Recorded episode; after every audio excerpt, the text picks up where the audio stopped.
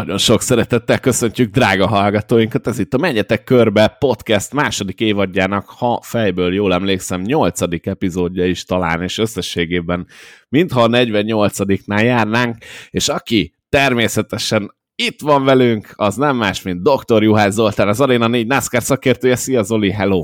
Hello Boszkó, sziasztok! Egyébként fölülre azt írtad ki nekünk, hogy második évad kilencedik epizód, de az rossz?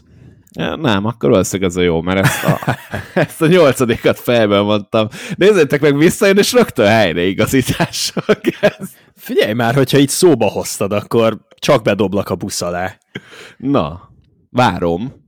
Hát itt volt, megtörtént. Ja, ennyi? Ja, Egy... azt hittem. Figyelj, ennyi. Jó, oké, nem a busz alá dobtalak be, csak a bicikliző gyerekek alá. Hát Na Istenem, igen. Gyereki. Én se éreztem olyan keménynek ezt, most azt hittem, hogy még következik még valami. És aki ezt feszülten végighallgatta, az nem más, mint Rós András, aki szintén kommentátor az Arena 4-en már. Szia Morfi, hello, hello! Sziasztok, hello! És végül, de nem utolsó sorban, Molnár Dávid, azaz Moda, szia, szia, hello! Hello, sziasztok! Jó magam pedig Módos János volnék, akit nem dobtak a busz alá, csak bicikliző gyerekek, vagy hogy van? Úgy, úgy, igen. Na, hát sajnos itt időhiányban leszünk, mert ugye múlt héten elmaradt az epizód itt betegségek miatt. Egyébként hogy vagytok, meggyógyultatok? Köszönjük szépen! Nagyon jó úton a százszázalékos állapot felé. Most egyelőre még azért nem mondanám a 100%-ot, 75 és 80 között ingadozom. Annyira azért jó állapotban vagyok, mint Chase Elliot. E, szintén, köszönöm szépen, hogy felé is irányítottad ezt a kérdést. Én, én egyébként szerintem akkor fogok teljes mértékben átlendülni ezen a betegségen, amikor a első szünettel tarkított péntekről szombatra, viradóra megrendezett trackfutamon ben fogok közvetíteni, és a esőszünet alatt a nézői kérdésekre fogok válaszolni. Úgyhogy uh, szerintem az lesz a végső gyógyír. Szerintem 10-ből 9 házi orvos úgyis azt ajánlaná, nem, hogy ilyen betegségre legjobb hajnali kettőtől leközvetíteni az esőt, a tócsát és a pocsolyát. így van, így van, és úgy, hogy a NASCAR-nak azt kell magyaráznod az egész közvetítés alatt, hogy úgy, igen, a NASCAR az azt mondta, hogy versenyzünk esőbe, de ők végül is nem úgy gondolták, hogy versenyzünk esőbe. Úgyhogy ez is egy szép magyaráz, magyarázkodás lesz. Ugye Bob Pokrasz az, aki minden héten magyarázza a kedves Twitteren kérdezőknek, hogy hogy miért nem versenyez a NASCAR esőbe. A NASCAR-nak sose volt célja, hogy versenyezzon esőbe. De akkor miért van esőgumi ovál? Na szóval, hogy ez egy megint egy olyan sztori, amiről órákat lehetne beszélni, és a NASCAR-nak a inkompetenciáját mutatja, de hát kezdjük szerintem az adást.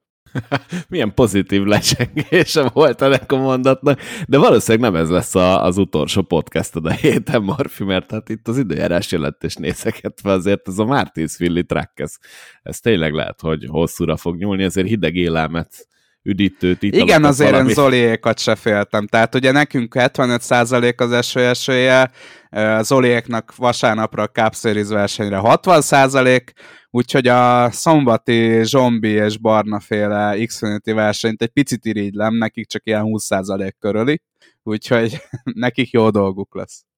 No, hát Bristol dirt jártunk a hétvégén, és kezdjünk szerintem a track futammal elsőként, ami Joey Logano dominánsan gyakorlatilag majdnem, hogy végigvezetve megnyert. 138 kört vezetett, hogyha itt jól látom, Logano a Hengten Kárvas Fordal, ez volt a hivatalos csapatnév. Hát elég sok defektel és sárgával tarkított futamot láthattunk itt a, a Bristol-i Salakonti. Hogy éltétek meg ezt a futamot? Én megmondom őszintén, hogy annak örültem, hogy az nyerte a versenyt, aki valóban megérdemelte Joy Logano személyében, viszont picit, aki esetleg a Cup Series versenyre azt mondta, hogy hát nehéz volt előzni a versenyzőknek, akkor nézze meg majd ezt a, ezt a track versenyt vissza, mert e, a rajtoknál még nagyobb hátrányba kerültek a versenyzők, és gyakorlatilag nem is lehetett előzni, ebből lett a sok incidens, úgyhogy Logano nyert, és szerintem az, hogy a leggyorsabb versenyző nyerte a versenyt, azon kívül sok pozitívumot ebből a track versenyből nem lehet kihozni. Itt szerintem az újraindításoknál a legnagyobb problémát nem az jelentette, hogy nem lehetett előzni, hanem hogy az első helyezetnek volt óriási előnye azzal, hogy ő diktálhatta a tempót, ő léphetett először a gázra, és egy ilyen csúszós, dört felületen ahol gyakorlatilag kijössz az utolsó kanyarból, és azonnal nyomhatod a gázt. Nagyon jól lehetett játszani azzal, hogy hogy kontrollálod a mögötted levő versenyzőket. Tehát én nem láttam olyan nagy problémát egyébként az újraindításokban és az azutáni csatákban. A gondok nagy része inkább abból adódott, hogy négy-öt körös etapok voltak, és nyilvánvalóan ilyen négy-öt körös, vagy adott esetben, hogyha nagyon messzire megyünk, akkor 10-15 körös etapok alatt nem lehet olyan csatákat kialakítani, mint amit indokolt volna ez a verseny. Egyébként nem tudom, hogy olvastátok-e, éppen ma került ki a Network négy oldalára, a Zombi beszélgetett Zane smith és egy picit jobban bevezetett minket itt a, a trákok világába. Mindenkinek nagyon tudom ajánlani ezt a cikket. Egyébként Zombi volt olyan rendes, és bedobta a magyar NASCAR fanok csoportba is, tehát onnan is megtaláljátok ezt a hivatkozást, és be lehet látni azért egy kicsit a kulisszák meg, és szerintem Zombi nagyon jó dolgokat kérdezett Zane Smith-től, és én remélem, hogy sok-sok ilyen interjú születik még. És Smith mondta azt, hogy, hogy a trákban mindig kicsit nagyobb a küzdelem, és hogy ő úgy érzi, hogy ez, ez azért van, mármint hogyha jól olvastam itt a sorok között, mert egyrészt kevés idő áll rendelkezésre, másrészt pedig ő úgy fogalmazott, hogy a győzelem szinte minden problémádat megoldja, és tényleg csak azt nézik, hogy, hogy ki az, aki tud nyerni, és neki is akkor állt újra egyenesbe a karrierje, amikor két második hely után sikerült a bajnoki címet is behúzni. Hogy látjátok tényleg ettől agresszívabb egy picit a track, mint a másik két nemzeti széria, hogy nekik kevesebb idő áll rendelkezésre, és tényleg a győzelem a megváltás? Szerintem egyébként nagyon egyszerű a recept. A track széria, nyilván vannak idősebb track specialisták, akik mondjuk 20 évet, 25 évet lehúznak a track szériában, és ott vannak, és nyomják, és tolják, és nagyon. De a track széria az gyakorlatilag fölfogható ugye a harmadik vonalnak, ahol az újonc versenyzők az adott esetben az árkából, vagy bármilyen kisebb szériából föllépő versenyzők elsőként megmutathatják magukat. Hogy tudod megmutatni magad? Úgy, hogyha ott vagy az élmezőnyben. És uh, szerintem ez a teljesen általánosságban kimondható a junior kategóriáknak a szépsége, vagy adott esetben csúnyasága, hogy ott mindig agresszívabbak a versenyzők, mert mindig mindenki meg akarja mutatni azt, hogy igen, én vagyok a jó, rám kell figyelni, engem kell ö, fölfedezni ebben a mezőnyben, úgyhogy szerintem a track széria az azért is volt mindig agresszívabb és, és több incidenst hozó versenysorozat, és lesz is mindig. E, igen, és szerintem nagyon jól jellemezte ebben az interjúban. Nem akarok sok poént lelőni, tényleg mindenki olvassa el ezt az interjút, mert megéri meg. Főleg azért, mert Zane Smith személyében szerintem jövőre már akár egy kapilótáról beszélhetünk, nem hiszem, hogy túl sokáig maradna itt a, a Track Series szinten, mert hát már idén érződik, hogy kinőtt egy picit ebből a mezőnyből, tehát hogyha kicsit uh, kevésbé szerencsétlen, akkor az idei hat versenyből talán négyet vagy ötöt neki kellett volna uh, nyernie, úgyhogy uh, mindenképp érdemes elolvasni, és azt mondja, hogy a, a Track Series tényleg inkább egy ilyen fan, tehát hogy ö, nehéz összehasonlítani bármivel is, még az Xfinity-vel is, nem hogy a Cup Series-zel, de hogy ö, az emberek, akik nézik ezeket a versenyeket, és az emberek, akik lejönnek és elindulnak ebben a szériában, mindig jól érzik magukat, és neki inkább erről szól a, a Track Series. No, és mit láttatok magában a versenyben, hogy alkalmas-e e, ez a Bristoli dört arra, hogy itt megtekergessük a trákokat? Ugye a track szériától annyira nem állt messze e, a dört, mint, mint a, a Next Gen-nel futó Cup series hiszen a tracknál rendszeresen évről évre rendeztek már dört futamot. Hogy láttátok ti konkrétan ezt a Bristoli versenyt? Mennyi volt ennek a, a sportértéke, vagy mennyire volt ez fogyasztható?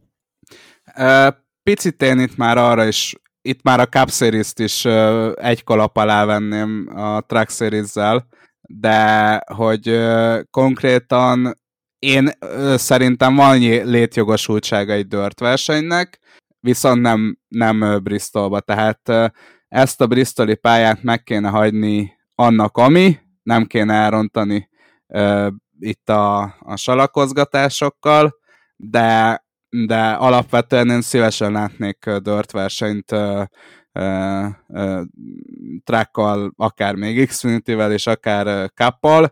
Ennek, és csak azt a szót tudom használni, amit te mondtál, ennek a track versenynek sok sportértéke nem volt a sok sárga zászló miatt amíg Knoxville-ben mentek a trákok, addig azoknak a versenyeknek több sportértékük nem. volt? Nem, én nem azt mondom, hogy Knoxville jó lenne, de mondjuk egy Eldora, meg uh, valamelyik nap uh, ez egyik uh, ismerősöm linkelte nekem ezt a Chicago, vagy Illinois Fairgrounds, nem tudom pontosan, hogy mi a pálya neve, de óriási mérete van, és tehát szerintem egy nagyobb dört pályán elférnének, vagy csökkentsük le a, a mezőnynek a méretét. Tehát én, nekem ez a B verzióm, hogy nem egy 36 meg 40 fős mezőnnyel kéne itt versenyeket rendezni. Azt hiszem, abban nem nagyon lesz vita közöttünk, hogy a két verseny közül a Cup Series futam volt jobb ezen a hétvégén. A, a, a track verseny, ez végtelenül zaklatott volt, és Logánónak a dominanciája az alaposan rányomta a bélyegét az egész futamra.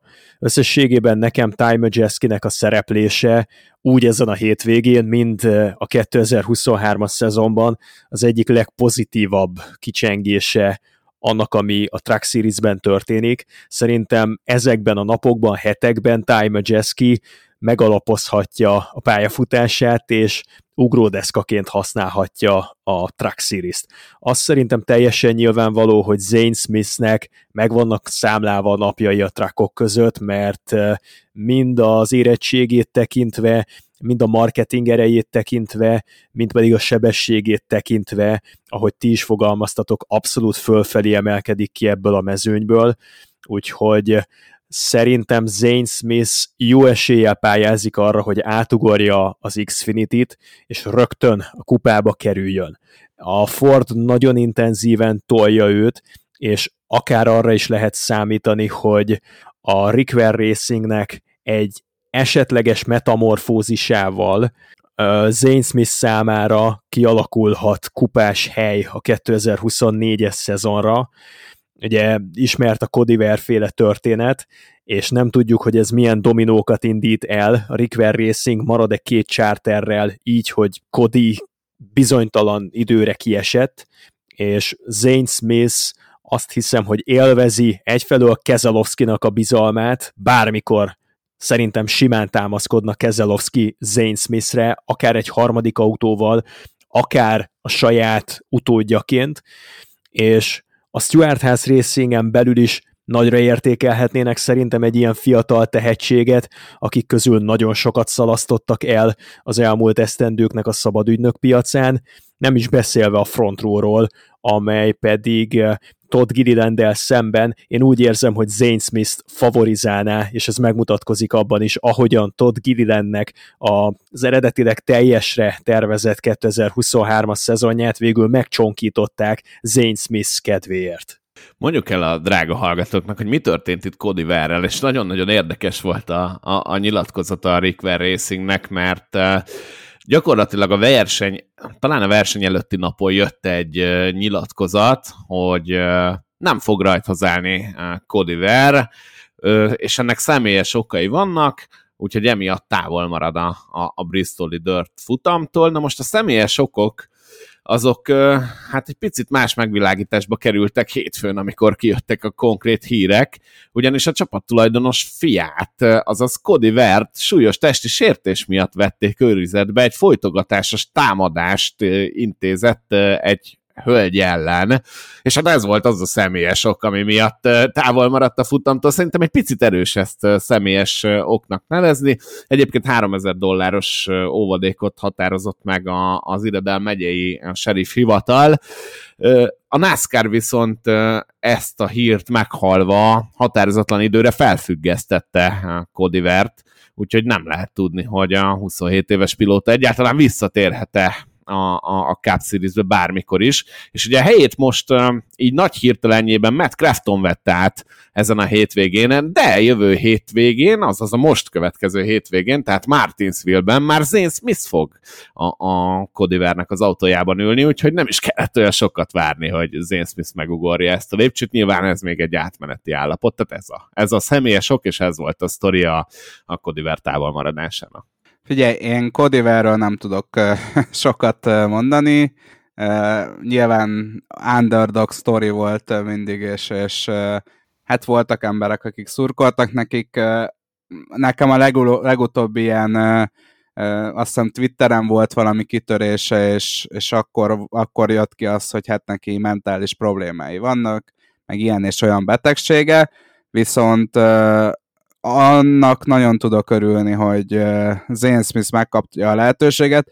Alapvetően azt mondanám, hogyha egy track vagy Xfinity bajnok esélyesről lenne szó, hogy hát hogyan fogja ez befolyásolni a szezonját, de hát megmondom őszintén, hogy Zane Smithnek én már idén nem látnám helyét a Track Series-ben, és szerintem csípőből megcsinálja majd ezt a Track Series szezont, úgyhogy én nagyon remélem, hogy ki tudja majd használni azt a lehetőséget, hogy, hogy beleülhet ebbe az autóba. Kettő gondolatot engedjetek meg Kodiver kapcsán. Egyfelől nem tudjuk, hogy mi történt, azt sem tudjuk, hogy történt-e bármi.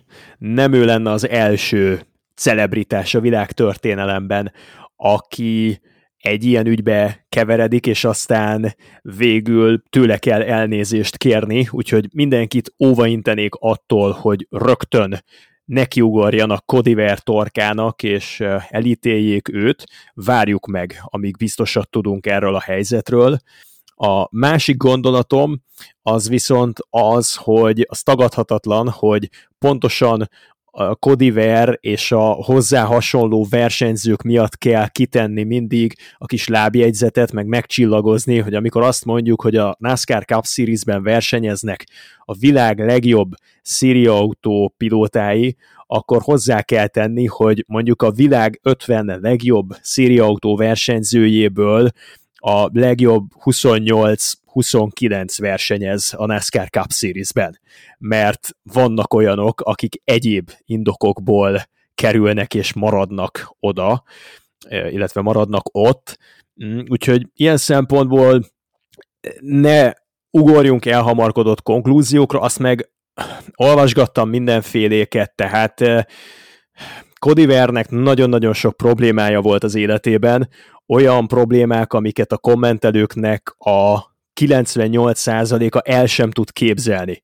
És um, azért ezzel um, tisztában kell lenni, amikor a Kodivernek a személyét értékeljük, amikor az ő jelenségéről véleményt mondunk. Egy nagyon hányattatott sors, egy nagyon nehéz uh, kamaszkor, sok-sok traumával, végtelen sok negatív élménnyel, és ez azért kihat arra, hogy, hogy felnőttként valaki hogyan áll helyt, különösen egy olyan nagyon-nagyon nehéz uh, helyzetben, mint egy NASCAR Cup Series versenyzőnek a helyzete. Állandóan úton kell lenni, hatalmas rajtuk a nyomás, Kodiver is nem egyszer került a támadások keresztüzébe, amiatt, amiket nyilatkozott, vagy ahogyan a pályán viselkedett, uh, ugye konstans lekörözöttként egy, egy egészen sajátságos nyomás, egy ilyen, egy ilyen magas nyomású kukta, amiben nekik telnek a, a hétköznapjaik, úgyhogy nem egy egyszerű szituáció, és még egy mentálisan teljesen egészséges, életerős embert is megvisel ez a, ez a taposómalom.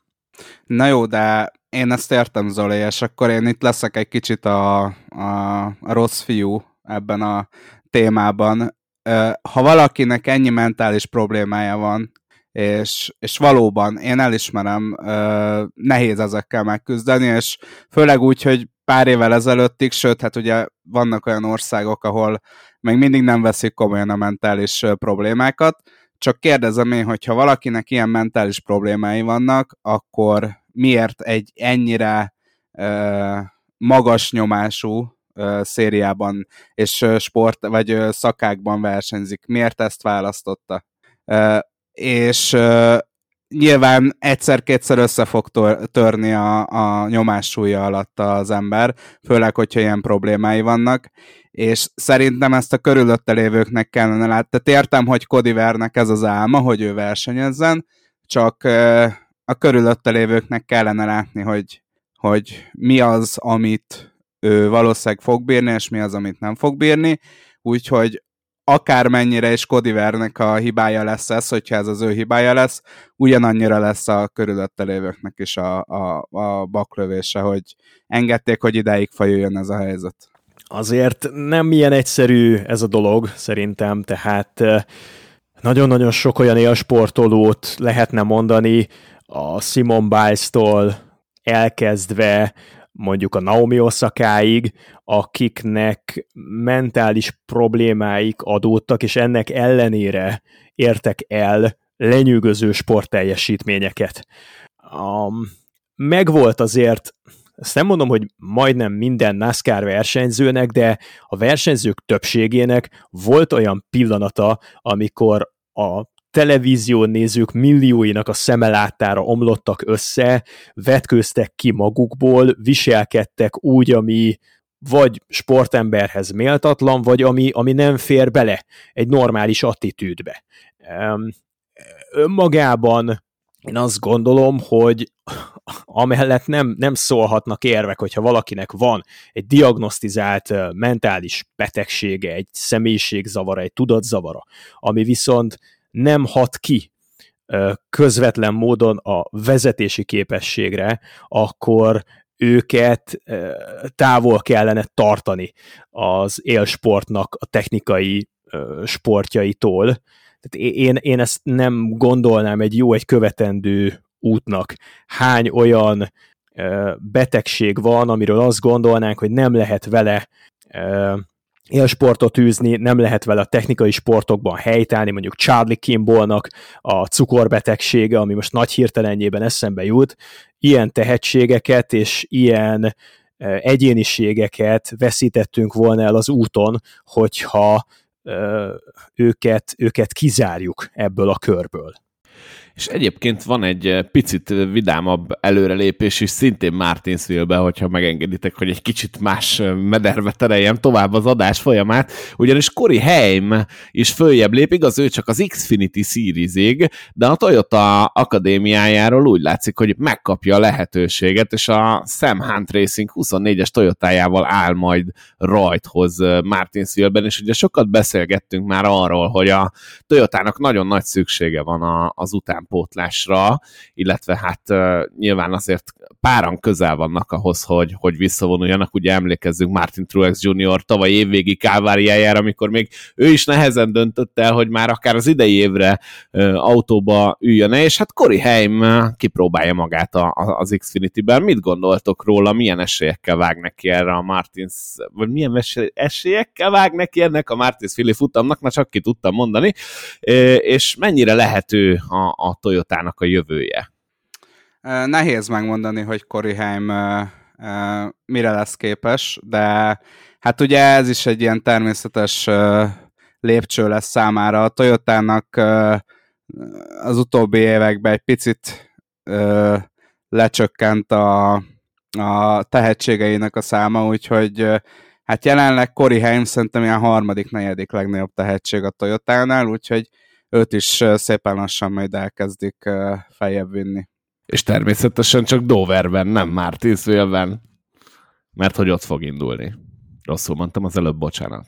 Így van, hát nem a legegyszerűbb helyszín, ahol be fog mutatkozni. Nyilván Martinsville-nek is megvannak a maga nehézségei, leginkább azért, mert bedarálják a, az embert a riválisok, de, de Dovernek meg aztán vezetés technikailag az egyik legnehezebb pályának nevezhető a naptárban. Egyébként egy nagyon-nagyon jó pálya, de kicsit kagyarodjunk vissza ide Bristolra, ugyanis hát rendeztek természetesen Cup Series futamot is, amely végül Christopher Bell győzelmével zárult. Én helyenként láttam nagyon-nagyon jó versenyt, és hogyha alapnak vesszük ezt a Jeff Gluck féle szavazást, amit azért mindig emlegetni szoktunk, akkor a nézők 66%-a úgy ítélte meg, hogy ez a Bristoli dört vagy csalakos verseny, ez egy jó futam volt, és csak 34% nyomott a nemre. Ti hogy láttátok ezt a futamot, és mennyire megérdemelt Christopher Bell győzelme? Azért azt lehetett tudni, hogy itt páran Kyle Larson, Christopher Bell, Chase Briscoe, vagy akár Austin Dillon, akik rendelkeznek dört versenyzős múltal, azért a mezőny elejében fognak menni, és zárójelbe tenném, hogy szerintem a hétvége egyik hőse az Chase Briscoe volt, ugyanis egy balesetben eltörte az ujját, és ő úgy versenyezte végig ezt a futamot, hogy gyakorlatilag ilyen nagyon spéci, ilyen síntartóba volt a, a, a keze, ami ugye tartotta az ujját, tehát ezzel a plusz nehézséggel is meg kellett küzdeni, és mégis nagyon jól helytált, remekül versenyzett Briscoe, végül az ötödik helyen ért célba.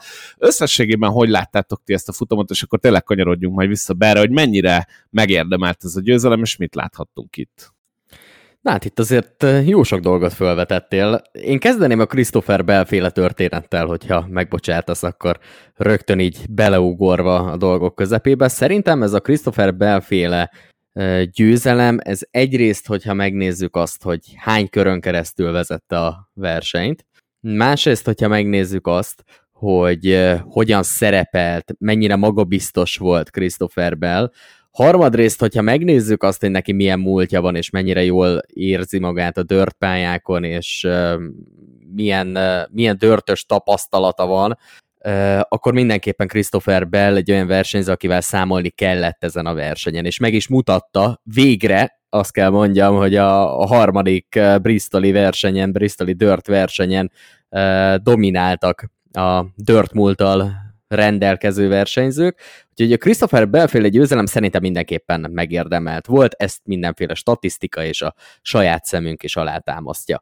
Az, hogy ez a Jeff Gluck féle szavazás, ez 60%-ban azt hozta ki, hogy jó verseny, ez mindig szoktunk elmélkedni arról, hogy ez a dolog ez miről szólhat, és ennek a szavazásnak mi lehet a hátterében hogy Chase Elliot indul, Chase Elliot nem indul, Chase Elliot jól szerepel, Chase Elliot nem szerepel jól, három körös befutó van a végén, ami roncs derbit hoz, vagy adott esetben tényleg jó volt a futam egésze.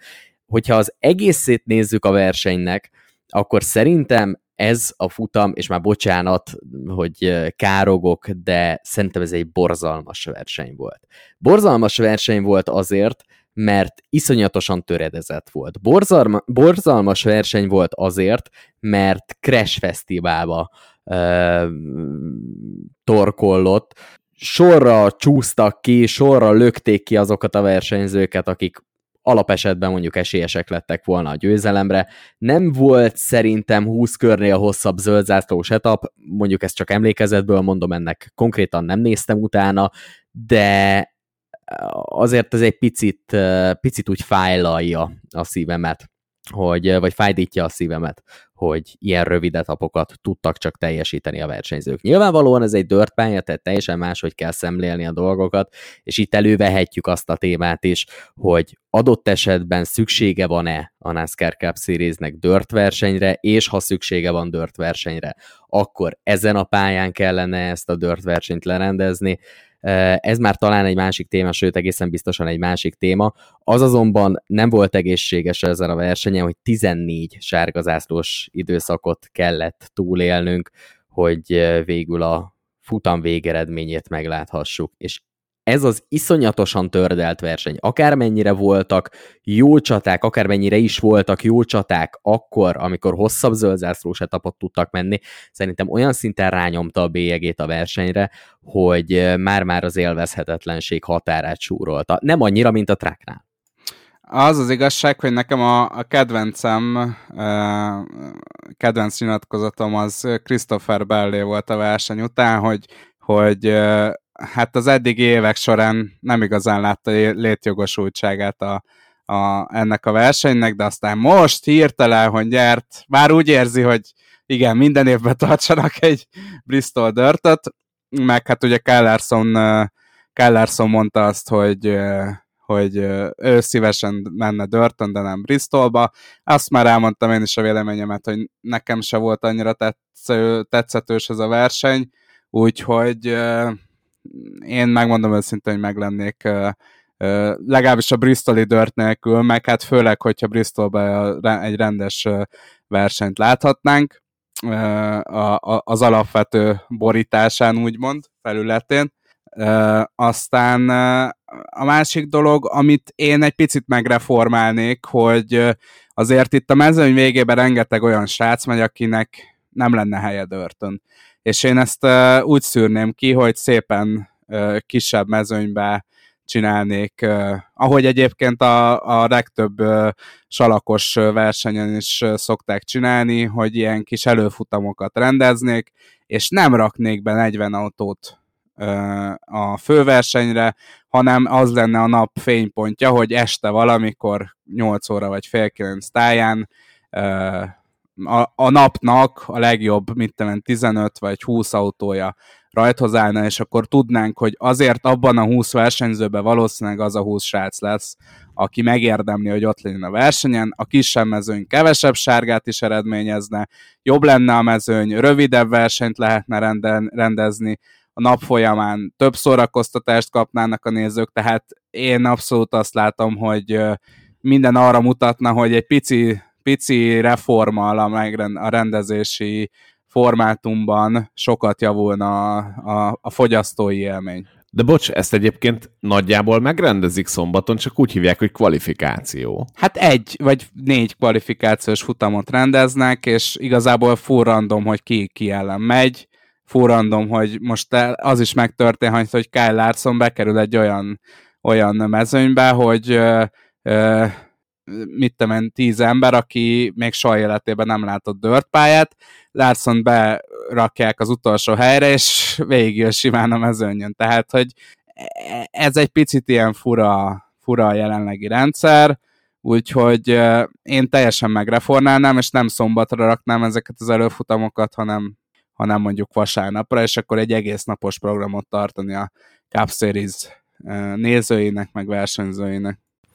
Előre bocsátva, hogy nem én vagyok a legnagyobb magyarországi NASCAR Dirt fan, azért azt hiszem, hogy kicsit igazságtalan az egész értékelésetek erről a, a produkcióról. Tehát itt tagadhatatlan előrelépések vannak, és tagadhatatlan igény van a Dirt felületen való versenyzésre. Az elmúlt három évben megrendezték ezt a versenyt, és évről évre jobban sikerült. Idén tökéletesen készítették elő a pályát, hibátlan volt a pályának a felülete, és annak ellenére, hogy nem esett az eső vasárnap, és egy picit beszáradt a pálya, emiatt nagyon csúszósá vált, azért szerintem összességében egy fogyasztható versenyt láthattunk, helyenként kimondottan élvezetes, izgalmas csatákkal. Relatíve kevés volt az előzés, de annyira látványosan működtek jól az ívek, egyszerre három, négy, öt különböző ív közül is lehetett választani, és alapvetően ugye a tendencia afelé vitte a versenyzőket, hogy a külső ív, a cushion az, ami legjobban működik, ez a puha külső-fölső része a pályának, de alapvetően meg lehetett élni, és viszonylag sok sót meg lehetett tenni a középső, helyenként az alsó íveken is.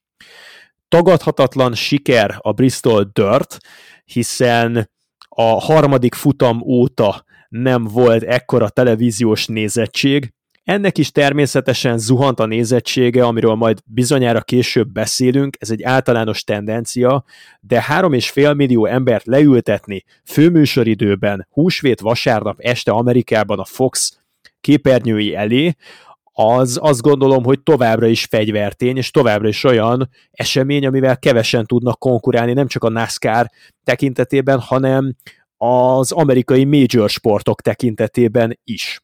Úgyhogy szólnak érvek amellett, hogy a Bristol Dirt egy intézmény legyen. Én jobban örülnék persze, és csatlakozom ahhoz, amit Andris mondott, hogyha Bristolt meghagynánk betonnak, de e, most ez a, ez a polémia, ez, ez már szerintem meghaladott egy kicsit, az tagadhatatlan, hogy igazolta nagyon sok várakozását a Bristol Dirt e, a, a széria vezetőségének. Itt az utolsó mondatoddal gyakorlatilag az én legnagyobb szívfájdalmamat el is mondtad, hogy a naptár egyik, hanem a legjobb oválpályáját kell így módon elcsúfítani, és, és telerakni sárral, és ezen a felületen versenyeztetni a versenyzőket. Nekem megmondom őszintén, hogy semmi problémám nem lenne ezzel az egész dörtel, hogyha, mert Nyilvánvalóan ez is változatosság, ez is különlegesség, olyan, mint a rótpályák, olyan, mint a rovál, olyan, mint az utcai versenypálya lesz, olyan, mint a super speedway-ek, a short trackek, tehát az a bődületes nagy változatosság, ami a NASCAR-t jellemzi, az mindenképpen bővül azzal, hogy egy dört versenyünk is van. Az már nem biztos, hogy a megfelelő helyszín. Lehet, hogy szerencsésebb lenne egy extra versenyt beiktatni egy olyan dört pályán, ami valójában létezik is, és nem csak évről évre hónapok hosszú munkájával kialakítják, majd aztán ismét visszaállítják az eredeti állapotába. Én megmondom őszintén, a legboldogabb akkor lennék, hogyha mondjuk egy egy all-star versenyt, vagy egy bajnokságban nem számító versenyt rendeznének dörtön, de hogyha már bajnoki futamról van szó, akkor felejtsük el azt, hogy Bristol teleszórjuk sárral, teleszórjuk agyaggal és teleszórjuk salakkal, és egy, egy átlagos, általános dört helyszínt jelöljünk ki. Maga a versenyzés képe, abban egyébként teljes mértékben egyetértek, hogy jelentős változáson, pozitív változáson ment át az elmúlt két évhez képest, de azt is nézzük, hogy honnan indultunk, hogy mi volt a probléma az előző években. Az előző években az volt a probléma, hogy a nagy portól nem láttak, valamint az előző években az volt a probléma, hogy nem tudtak menni az autók, mert folyamatosan a sok salak ráragadt az autók hűtőnyílására. Innen azért nem volt nehéz előrelépni mondom még egyszer, hogyha azokat a pillanatokat nézzük, amikor tényleg valós verseny volt, és mentek, csatáztak egymás ellen, vívták a test-test elleni küzdelmeket a versenyzők, az abszolút meggyőző volt, és arra én is azt mondom, hogy egy jó verseny volt. De hogyha a verseny egészét nézzük, az a 14 megszakítás, ami volt a versenyen, valamit amilyen állapotba került a verseny végére a pálya, az nem feltétlenül biztos, hogy az izgalmas küzdelmeket segítette elő, és azt segítette elő, hogy egy összességében, amikor fölálltunk hajnal négy órakor a karosszékből, akkor elégedetten és mosolyjal az arcunkon álljunk föl. De ne, ne tegyünk már úgy, mintha Bristolban ne rendeztek volna olyan beton ovál futamot, ahol 14 sárga zászló lett volna, de, meg... de, de, de, de, rendeztek. Csak azt mondjuk 500 körre levontva. Oké, okay, de itt is most ennek a versenynek 13,5 százalékát teljesítették. Na jó, de a két piros zászlóról ne felejtkezzünk el. Tehát uh, itt ezt úgy, úgy volt 14 sárga zászló, hogy közben volt két hosszú piros zászlós uh, rész is, tehát uh, a szegmensszünetek miatt. Ezt most nem tudom, hogy a pozitív vagy a negatív oldalra érted.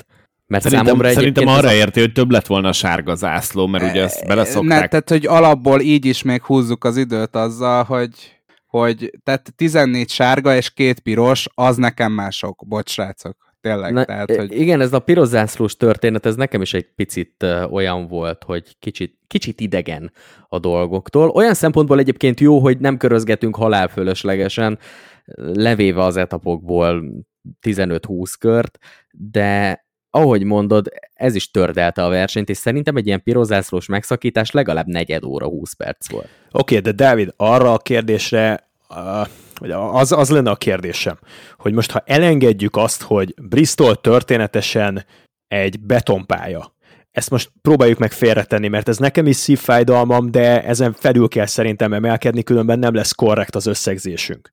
Mennyiben változott volna ennek a versenynek a képe, hogyha ezt a salakos futamot nem Bristolban, hanem Eldorán vagy Knoxville-ben rendezik. Valószínűleg semennyire. Akkor Én nem tudom, én ebben nem vagyok teljesen biztos, de én csak azért nem vagyok benne teljesen biztos, mert te említetted, Dávid, a pozitívumokat, és Zoli, te is mondtad, hogy például sokkal jobban sikerült fölkészíteni a pályát. Ugye a korábbi évek nehézségeiből szerintem oda kifelejtetted azt, hogy a pálya állapota ennél lényegesen rosszabb volt az elmúlt években, és sokkal nagyobb mértékben romlott. Most ugye egy nagy kátyút lehetett felfedezni, amivel pár pilóta még ügyesen gazdálkodott, és szerintem adott egy ilyen kis extra fűszert ennek a futamnak, az az egy darab kátya, amit hát nyilván a NASCAR nem szeretett volna oda tenni, de hát ez így a verseny közben kialakult, illetve nem tudom, észrevettétek-e, hogy az alsó év alatt gyakorlatilag most itt hivatalosan ugye nem volt épről, de mint hogyha más szöget zárt volna be a tavalyi évhez képest, ott nem tudtak annyira lemenni a, a pálya aljára. Nem tudom, hogy ez mennyire tűnt föl nektek. Kiemelték azokat a teknőcöket, amik, amik ott voltak a belső íven. A kátyúsodás, most jobb szó hiány, tehát az, hogy, az, hogy felpuhul, és emiatt bemélyed, meg egy kis vájút képez a salakpálya, az pedig a specialisták szerint, akik rendszeresen versenyeznek ezen a borításon, szinte minden, vagy minden salakpályának a jellegzetessége. Igen, erre akartam kitérni, hogy igazából, hogyha ez máshol nincs, akkor tudna a minőség emelkedni, de ugyanúgy van. És amúgy azt a részét meg én sem tudom, hogy Eldorára például miért nem lehet ezt elvinni, meghagyva tényleg ezt a bristoli versenyt, bár itt valószínűleg a helyszínnek a, a különlegességét is szeretné a NASCAR Nem kihasználni. tudnak annyi nézőt bevinni, ami azért vicces, mert ide Nem sem volt sok be néző. nézőt. Igen, nem volt rá túl nagy igény. Tehát... Szerintem egyébként ez is egy kicsit, hogy mondjam, saját magának állít csapdát a NASCAR, mert hogyha belegondoltok, és erről már volt szó nálunk az adásban, hogy azért ez nem egy olcsó mulatság, amit egy évben azért többször is megengedhetsz, mondjuk főleg így családosként, mondjuk van két gyereked, és akkor azt mondod, hogy elmegyünk egy NASCAR futamra, és bemész mondjuk a feleségeddel, a két gyerekeddel, azért az nem két fillér, vagy hogy úgy mondjam, nem két dollár, és ugye én szerintem a helyieknek a nagy része, de azt javítsatok ki, ha tévedek, mert lehet, hogy butaságot mondok, a helyieknek a nagy része úgy van vele, hogy lesz ez még betonon is. És én ezért gondolom De ez- azt, ez hogy egy megint- csökkent az érdeklődés. Ez, ez megint igazságtalan. Ha most ebbe megyünk bele a helyszíni nézettségbe, vagy akár a televíziós nézettségbe, akkor azt látni kell, hogy a 2023-as, a 2022-es és a 2021-es Bristoli Dirt futam megverte nézettségben az azt megelőző évnek a beton tavaszi Bristoli versenyét. Na jó, de robbanás volt a Covid utáni nézettségekben, azt se felejtsd el, Zoli. Hát robbanásnak azért nem nevezném, átmenetileg emelkedtek, viszont 2021 tavaszán, amikor megrendezték az első Bristoli salakos futamot, akkor már én nagyon marginálisnak érzem a Covid robbanásnak a hatását, mert nem mondom 2020 májusában, júniusában, amikor mindegyik major sport álmait aludta, és a NASCAR indult be legkorábban, akkor olyanok is leültek NASCAR versenyt nézni, akik soha korábban, mert ez volt az egyetlen sportesemény, amit lehetett követni szerte Észak-Amerikában. De azért 2021 tavaszától, amikor bemutatkozott a Bristoli dört verseny, onnantól kezdve én ezt nem érzem tényezőnek. Cserben hagyták a nézők a tavaszi Bristoli futamokat, és erre kínált egy megoldási javaslatot Ben Kennedyvel a NASCAR, és ez legalábbis átmeneti jelleggel két-három évre megsegítette a Foxot egy nagyon nehéz időben, és megsegítette a NASCAR-t is. Tennessee-ben. Ezt látni kell, ha valaki ezt vitatja, akkor az szerintem háttal ül a tévének. Én a másik dolog, amit el szeretnék még mondani ezzel a bristol kapcsolatban, hogy én látom azt a tendenciát, hogy ez évről évre egy jobb futam lesz. Kicsit az az érzésem, mint a ródokkal kapcsolatosan a pilótáknál, hogy azok, akiknek egyébként nincsen dört múltja, vagy nem versenyeztek salakon, azok ugye évről évre eljönnek ide, és páran ugye, mint például Logánot láthattuk most, vagy Byron-t, ugye indulnak a trackban is, tehát azért gyűjtögetik a, a, a dörtös tapasztalatokat, és ugyanezt érzem a ródnál is, hogy minél több ród verseny van a, a NASCAR kupasorozatnak a naptárában, annál jobb lesz a komplett mezőnynek az átlag teljesítménye, tehát aki nem egy ródos alkat, az is annyit megy most már, hogy előbb-utóbb beletanul. Még lehet, hogy azt mondom, és, és most ki fogtok nevetni, még lehet, hogy azt mondom, hogy egy adott esetben egy második dörttel tudnánk a legjobban megsegíteni azt, hogy a pilótáknak az átlag teljesítménye javuljon ezen a pályatípuson, és adott esetben rövidebb idő alatt kapunk fogyasztható dört versenyt a, a, a next genekkel. Na azért ne elsünk túlzásokba, Boszkó. Egy Nekem logikusnak jó, de... tűnik, amit mondtam. Hogyha többet mész ilyenen, akkor jobb vagy ilyenen. Az tény, csak hogy lenne igény még egy dört versenyre. Ilyen Én... lebonyolítási formában, mert egyébként, amit Ilyen néhány perccel ezelőtt mondtál, Morfi, hogy teljesen más lebonyolítási formát, kvalifikációs versenyeket és kisebb létszámú mezőnyt a főversenyre összehozni, abban lehet, hogy lenne fantázia. Szerintem frissen is tartaná az egészet. Kez, Brett Keselowski, aki egyébként talán a mezőnynek az egyik legrosszabb dört versenyzője, és a mostani versenyen azt hiszem három sárga zászlót okozott. Bár lehet, hogy a harmadik nem dobták be a, a sárgát a NASCAR-tól. Ő mondta azt, hogy frissen kell tartani a dolgokat, tehát tök jó volt, és elismeri ő is, hogy kellett ez a dört, amit ugye Zoli is mondott, de valami új kell a NASCAR-nak, és ez lehet, hogy egy másik pályán dört, vagy, vagy lehet, hogy az lesz, és akkor itt mindenki föl fog mászni a falra, hogy legyen a Coliseumba egy, egy pontszerző verseny, de én egyébként a Coliseumba is ugyanezt hoznám el, hogy egy sokkal kisebb mezőnyt kéne indítani. Egyszerűen értem azt, talán erről egyszer már volt szó, és Szolival itt vitába keveredtünk, hogy hogy magyarázod meg a nézőnek, hogy Csészeri ott nem került be a, a 20 versenyzők Tehát, hogy a kedvenc versenyzője nem került be abba a 20-ba. Hát úgy kell, hogy egy, egy egész napos programmá kell tenni, és háromszor vagy négyszer lássa a saját kedvenc versenyzőjét a pályán, akár bejut az a, az a döntőbe, akár nem.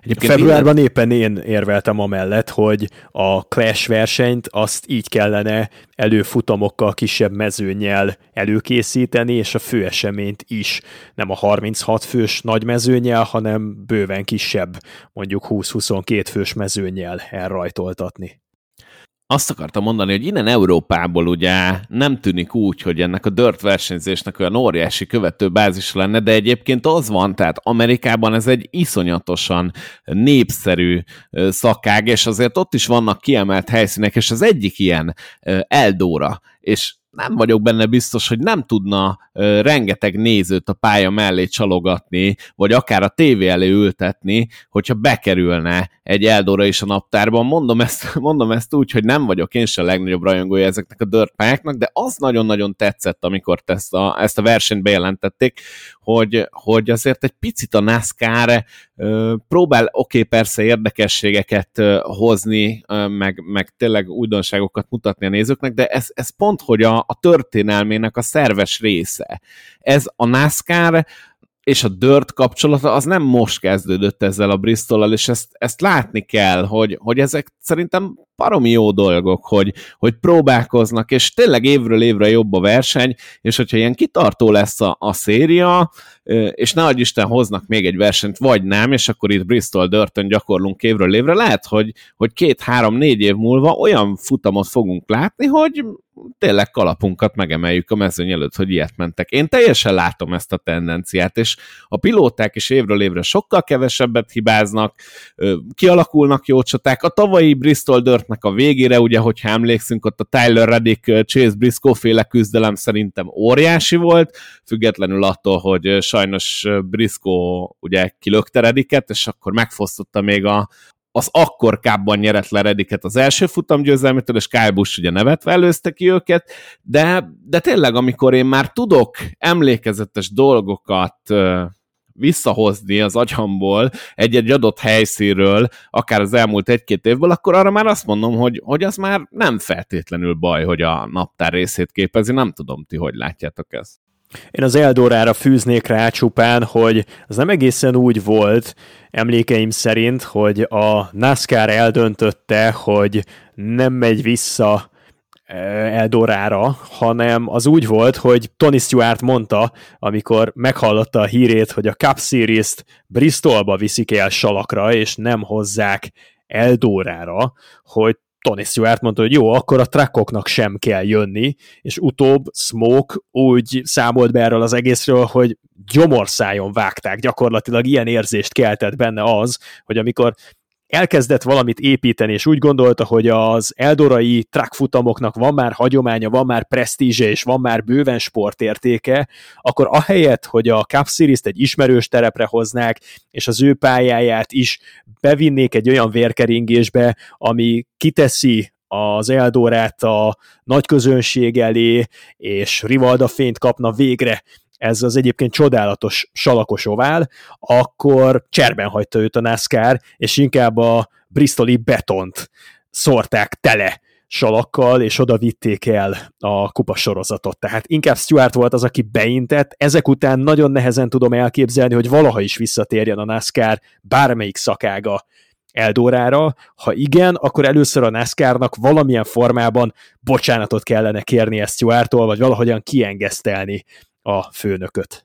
Ettől függetlenül kanyarodjunk vissza egy picit a versenyre. Voltak emlékezetes dolgok, és ami nekem eh, nagyon-nagyon furcsa, hogy a legtöbben a Price Larson féle incidensről beszélnek, és gyakorlatilag én szerintem lehet azt mondani, hogy két táborra oszlott a, hát nem, nem azt mondom, hogy az internet gyakorlatilag a világ, ugyanis a, az egyik tábor azt mondja, hogy hát itt Price óriásit hibázott, vagy talán még szándékos is volt, hogy neki ment Kyle Larsonnak és kilökte őt, a, a másik tábor meg azt mondja, hogy hát kérem, ott Price egy kicsit megcsúszott, összeértek valóban, de utána Price ugye lehúzta az autót az alsó ívre, és Larson ment utána, és magát forgatta meg. Ti melyik táborhoz tartoztok, illetve mit láttok bele ebbe a kis párharcba? Én azt gondolom, hogy egy picit ez már túl van dimenzionálva, így az internetet olvasgatva, de nagyon kíváncsi vagyok, hogy nektek mi a véleményetek erről az incidensről. Figyelj, aki ezeket a ütközéseket egy short tracken túlságosan komolyan veszi, az, az már egy érdekes eset. Aki egy dörtön a koccanásokat picit túllihegi, az meg még egy szinttel fentebb kell pakolni ezt az érdekes esetek polcán. Ez egy sima dörtös. Tehát én láttam már olyan dört versenyt, hogy konkrétan a pálya közepén megállt két autó egymás mellett, és még az autóban ülve elkezdték ütlegelni egymást, úgyhogy a dört versenyek erről szólnak, hogy pördülések, sárgazászlós szakaszok, lögdösik ki egymást az emberek, tehát gyakorlatilag aki nem csinál kontaktot egy másik autóval egy dört versenyen, az nem is akart versenyezni. De ez nem csak a Cup Series-ben van így, tehát hogyha valaki megnéz nem, egy te- nem. teljesen official dört verseny, dört szériát, akkor gyakorlatilag ugyanezt látja. Hát csak konkrétan ugye az a nagyon Lars... fura, hogyha ezt elhozod a Cup Series-be, mert így ez van. egy másik fajta versenyzés. Ugye Larsonnak volt ez a charity versenye, jótékonysági versenye, hát ott is Larsonnak már nem úgy nézett ki az autója a verseny végére, ahogy elindult vele, és, és igazából simán megnyerte a versenyt, úgyhogy a dört erről szól, néha a falon mész, néha kilöksz embereket, néha téged löknek ki, ez van. Ryan Priestnek a helyzete azért érdekes, mert ugye ő az, aki az életéért küzd. Ő az, aki ha ezt a második esélyét is elszalasztja, mint ahogyan elszalasztotta a JTG Doherty Racinges első esélyét, hogy megmaradjon tartósan a Cup Series-ben, akkor lehúzhatja a rolót, és gyakorlatilag véget ér az érdemi pályafutása. Mehet mondjuk modifájdozni, ahhoz biztos, hogy óriási tehetsége van, és talán az elmúlt egy évtized legjobb versenyzője a Modified Touron. Szóval Priestben gyűlik szerintem a frusztráció hosszú-hosszú hetek óta.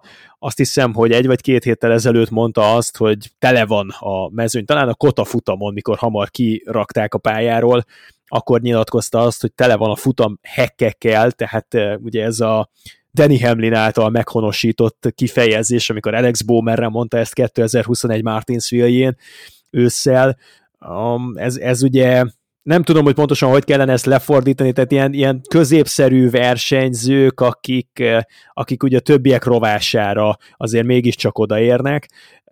Tele van tehát Ryan Priest szerint a mezőny ezekkel a hekekkel, és valami előzménye lehetett a Kyle Larson féle problematikának, mert Ryan Priest a csapatrádión, amikor Kyle Larson előidézte a kontaktot, akkor rögtön beszólt, hogy ez nem véletlen volt, hanem ezt szándékosan csinálta Larson, és Larsonnak van egy olyan szokása Priest szerint, hogy eléggé törtet, és fontosabbnak tartja a saját versenyét, mint mindenki másét együttesen és legnagyobb meglepetésemre a csapat nem azt mondta Ryan Priestnek, hogy figyelj Ryan, nyugodj meg, nagyon sok van még hátra a versenyből, kompetitívek vagyunk, oda fogsz még érni, építkezzünk újból. Nem ez volt a válasz, hanem bele lovalták abba Ryan Priest, hogy törlesszen. És nyilván Ryan Priest törlesztett, szerintem nagyobb balesetet okozott, mint amekkorát ő szeretett volna azzal, ahogyan törlesztett, de az kétségtelen, hogy Larsonnak nagyon betartott abban a, abban a helyzetben, és Larsonnak egyből véget ért a versenye. Utána pedig az interjúban Ryan Priestnek két lehetősége volt, vagy odaáll és megy Danny Hamlinnek az útján, amikor egy mikrofonba elmondja a tutit, és akkor megbüntetik, kap vagy 50 ezer dollár pénzbüntetést, meg lehet, hogy pontokat is levonnak tőle, ami azért Ryan Priest szempontjából egy halálos ítélettel felérő valami, vagy pedig a NASCAR elvárásai szerint elmismásolja az egészet, és ő azt nyilatkozta, hogy túlkormányzottá vált, emiatt történt a baleset valahol szomorú, és valahol egyfajta tünete annak, hogy mi a gond a NASCAR-nak a döntéshozatali mechanizmusával, hogy erre ösztönzi a versenyzőket. Nincs azzal gond, hogyha pályán törlesztenek valakivel szemben, a NASCAR szerint, azzal van gond, hogyha utóbb ezt elismerik. Na, ez az, amit már Hamlinnél is kiemeltem, hogy szerintem ez nagyon nagy probléma, hogy valakit a vélemény nyilvánítása miatt, meg az őszintessége miatt büntetnek, és azt ösztönzik, hogy hazudjanak a nézőknek, meg félrevezessenek mindenkit. Ez nekem nagyon nem tetszik. Ha már szoba hoztad Danny Hamlin-t, akkor egy picit menjünk is el ebbe az irányba. Ugye Hamlin megfelebbezte a 25 pontos és az 50 ezer dolláros büntetését, és ugye pont emiatt a, a podcast epizód miatt jött ez, ahol elismerte a, a chastain való ütközést, hogy szándékos volt. Hát lehet úgy is fogalmazni persze, hogy dicsekedett vele, vagy kérkedett vele, és ugye erre mondta azt a NASCAR, hogy ez már nem vett ránk jó fényt, és akkor jött a büntetés. Na most Hamlin elveszítette másodfokon ezt a fellebezést, és nem lesz harmadfok. Úgyhogy egyébként erről a podcastban részletesen beszélt Hamlin, elmondta a tárgyalást, hogy, hogy hogy zajlott, de ami az érdekesség, hogy ugye itt a Hendrik Motorsport is kapott egy autónként 100 pontos levonást és 100 ezer dolláros büntetést, ugye ez a Phoenix utáni, ugye a szellőző nyílásokkal kapcsolatos büntetés volt. Nagyon-nagyon érdekes döntések születtek, ugye ezt megfelebbezte a, a, Henry, a Hendrik Motorsports, és a pénzbüntetést és a krúcsi feltiltást hatályban fe, fenntartotta a fellebbviteli testület. Úgyhogy nagyon-nagyon érdekes büntetések születnek. Hogy látjátok ti ezeket? Főleg úgy, hogy ugye itt még Justin Haley-ről is beszélnünk kell, aki szintén kapott egy 100 ezer dolláros büntetést és crew chief eltiltást, amit aztán még a 100 tulajdonosi és pilóta pontból való levonásból csinált 75-öt neki a NASCAR, mert ezt egy másik fellebbviteli bizottság tárgyalta, mint a Hendriknek az ügyét, úgyhogy van, akinek a büntetését eltörlik, van, akinek a büntetését csökkentik, van, akinek bizonyos tételeket kivesznek, és ezzel kapcsolatosan született egy új döntés. Mi is ez pontosan kivállalja magára, hogy ezt elmondja, és mi, mik ezek az ítéletek, honnan kell ezeket nézni vagy szemlélni? Onnan kell szemlélni, hogy szerintem a NASCAR talán fennállása során először most végre próbál következetes lenni, és a másodfokú testület letöri ezeket a próbálkozásait. Ugyanis azt látni kell, hogy most az egyszer nem a NASCAR következetlen, hanem a másodfokú testületek, a panelek, amik három fős bizottságok, és amelyek döntenek a fellebbezésekről. És mivel minden egyes fellebbezés más és más panelhez jut el, ezért annak a panelnek a három döntőbírája az, aki, aki mérlegeli az esetet, és ők teljesen vákumban dolgoznak, függetlenül a többi panelnek a munkájától. Úgyhogy így fordulhat elő, hogy szerencsétlen Justin Haley, meg szerencsétlen Colleague Racing, akik a Hendrikesekkel ellentétben nem mind a két motorháztetőn lévő szellőző rácsot mahinálták, hanem csupán az egyiket, sokkal nagyobb büntetést kaptak végül, mint a Hendrik Motorsports. A NASCAR megpróbál következetesen minden olyan az egyenbeszállítóktól érkező alkatrészeknek a buherálását célzó ö, törekvést 100 pontos és 100 ezer dolláros ö, büntetéssel sújtani, amik ö, ugye ebbe az L kettes kategóriába esnek. És ez az, amiben végre volt egy következetesség, hogy aztán a fellebbezésekkel a Hendrikesek elérjék, hogy a pontlevonásukat azt azt, azt eltöröljék. És, és innentől kezdve az egész nagyon igazságtalanná vált szerintem. A nascar az lett a válaszreakciója, hogy a másodfokú testületeknek a döntési jogkörét csorbította egy szabálymódosítással. Azt mondták, hogy a bűnösség és az ártatlanság kérdésében dönthetnek csupán a másodfokú panelek, viszont a módosítása a büntetéseknek az nem történt korlátlanul. Tehát, hogyha abban egyetért a másodfok az első fokkal, hogy bűnös az adott istálló, vagy az adott versenyző, akkor nem mehetnek el odáig, hogy egy 100 pontos büntetést lenulláznak. Csak odáig mehetnek el, hogy egy mesdjén belül mondjuk a 100 pontos büntetést 70 pontra mérséklik. Tehát így próbálja egy kicsit letörni a másodfokú testületeknek a döntési szabadságát a NASCAR. És akkor ugye itt jött be az az Bocsáss újabb... meg, még egy, még egy dolog, amit még ide hozzá kell tenni, hogy le kell írnia a büntetőt, vagy a feleviteli testületnek, hogy mit miért csináltak. Tehát er, erre eddig nem voltak kötelezettek, hogy ezt megtegyék, és mostantól minden döntésnek kell lenni egy indokának. Tehát ez volt a legnagyobb probléma a Hendrikes büntetésnél is, hogy miért csinálták ezt? És az a válasz jött az egyik taktól, hogy nem, lát, nem láttok bele a dolgokba. Hát igen, miért nem látunk bele a dolgokba? Na most ezt eltörölték, és most már mindent le kell írniuk, hogy mit miért csináltak. De ez egyébként egy jó kifogás, nem? Hogy csinálsz valamit, és akkor hát nem érted, mert nem tudod, hogy mit csináltam. És akkor pont ez a probléma, hogy nem tudom, hogy mit csináltál, és hogy miért csináltad. Tehát, hogy ebbe tényleg kell egy kicsit következetes, következetesebbnek lenni. Na de aztán érkezett ám az újabb Hendrikes büntetés, mert hogy ugye a Richmond után, bár podcastunk nem volt, de a Research and Development Center működött, és két Hendrikes autót is bevizsgáltak, és ez a William Byron féle 24-es, és az Alex Bowman féle 48-as volt, ahol szintén találtak egy L1-es szintű szabálytalanságot, amit újabb büntetéssel sújtottak, 60 alapszakaszpont és 5 rájátszáspont levonás, továbbá 75 ezer dolláros büntetés, büntetés, és újabb két versenyes krúcsi feltiltás ennek a, a két csapatnak. A Hendrik erre már nem fellebbezett, de azt azért a közleményükben kiemelték, hogy ezek az alkatrészek igazából nem befolyásolták a teljesítményt. Tudjuk-e, hogy milyen alkatrészt miért módosította Hendrik, egyáltalán módosítottak-e, és hogy hogy kerülnek most ennyire a, a, a vizsgálódás középpontjába a Hendrikes autók?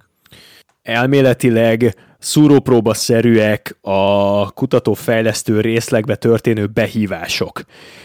Viszont azért azt követően, hogy a Hendrik Motorsports megnyerte a fellebbezését, és eltörölték a történelem legnagyobb büntetését, a 4x100 pontos büntetést, a NASCAR-nak nyilvánvalóan a bögyében volt az egész istálló, és berendelték a Richmondi versenyt követően a 24-es meg a 48-ast a kutatófejlesztő részlegre. Egy dolgot tegyünk hozzá nagyon gyorsan, erről tavaly beszéltünk, de hát ha voltak olyanok, vagyis biztos, hogy voltak olyanok, akik akkor még nem tartottak velünk, hogy a verseny végén az első és második helyezett pilótáknak az autóit, azokat helyben tüzetesen átvizsgálják, levetkőztetik, tehát leszedik róluk a fóliákat, és megnézik, hogy mi van a fóliák alatt. Viszont mivel ez a helyszínen zajlik ez az ellenőrzés, ennek azért alaposságában van egy korlátja. Főleg, hogy hivatalos eredményt kell hirdetni a verseny leintését követő két-három órán belül. Ez egy elvárása a közvéleménynek. Kyle Larson úgy nyerte meg a Richmondi futamot, hogy biztos vagyok benne, hogy ugyanúgy szabálytalan volt a Hát ugye gyakorlatilag arról beszélünk, hogy a szélvédő ablaktörlő lapátjának a mozgató mechanikája, ahová azt beépítik, közvetlenül a szélvédőüveg elé, ott volt valamiféle módosítás, nyilván kihat a teljesítményre, tehát én erre nem nagyon ülök fel, hogy a Hendrik szerint ez nem hat ki a teljesítményre, akkor nem nyúltak volna hozzá.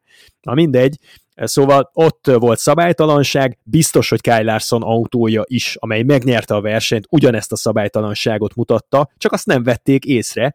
Később, amikor hétközben a Research and Development Centerben megvizsgálták a 24-es meg a 48-ast, akkor ott már felfedezték ezt a turpisságot. Csak akkor már nem lehet kizárni versenyzőket, tehát ami nem derül ki két-három órával a leintést követően a helyszínen, az már a hivatalos sorrendet később nem befolyásolhatja, nem módosíthatja.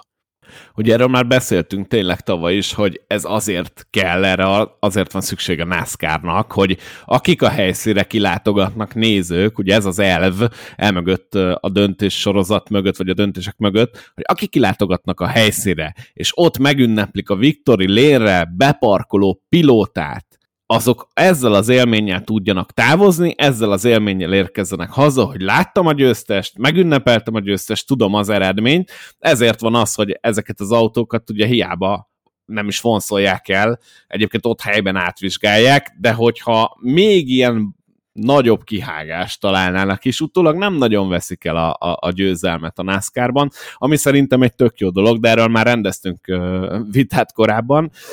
Amit én nagyon-nagyon érdekesnek találtam, és próbálom befűzni egy kicsit Richmondot, mert tényleg nagyon sajnálom, hogy az az adás elmaradt.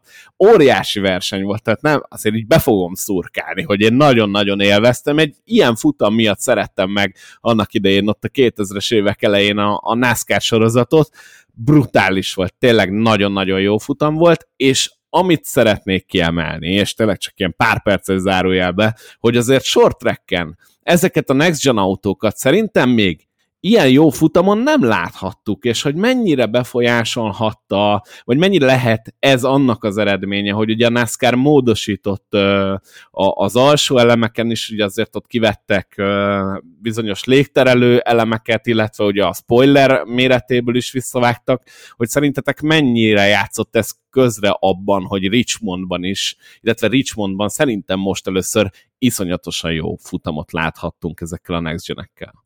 Szerintem egyébként short track és short track közt is rengeteg különbség van, tehát hogyha megnézzük a naptárban szereplő rövid pályákat, akkor legalább négy különböző pályatípust föl tudunk sorolni. Richmond szerintem a gumikopás szempontjából volt a legnagyobb kihívás, vagy ott voltak a legnagyobb kihívás elé állítva a versenyzők, az összes short track tekintve.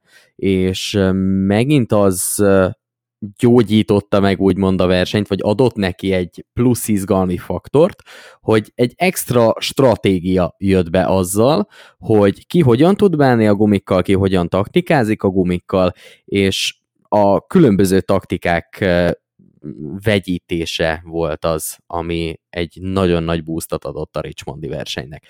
Abban egyébként maximálisan egyet értek veled, hogy, hogy ez, egy, ez egy fantasztikus verseny volt, és én is valami hasonló verseny miatt szerettem megadnom még jó 15-20 évvel ezelőtt a NASCAR-t, szóval ezt, ezt valóban lehet mutogatni mindenkinek, aki kérdezi, hogy hát miért izgalmas a NASCAR, meg mi lehet izgalmas abban, hogy mennek négy balkanyart, ami laikus szemmel nézve kettő. Ez valóban így volt. Egy fél gondolatot még az előző témához visszaszúrva, a Hendrik Motorsporthoz. Én nem értem a Hendrik Motorsportot.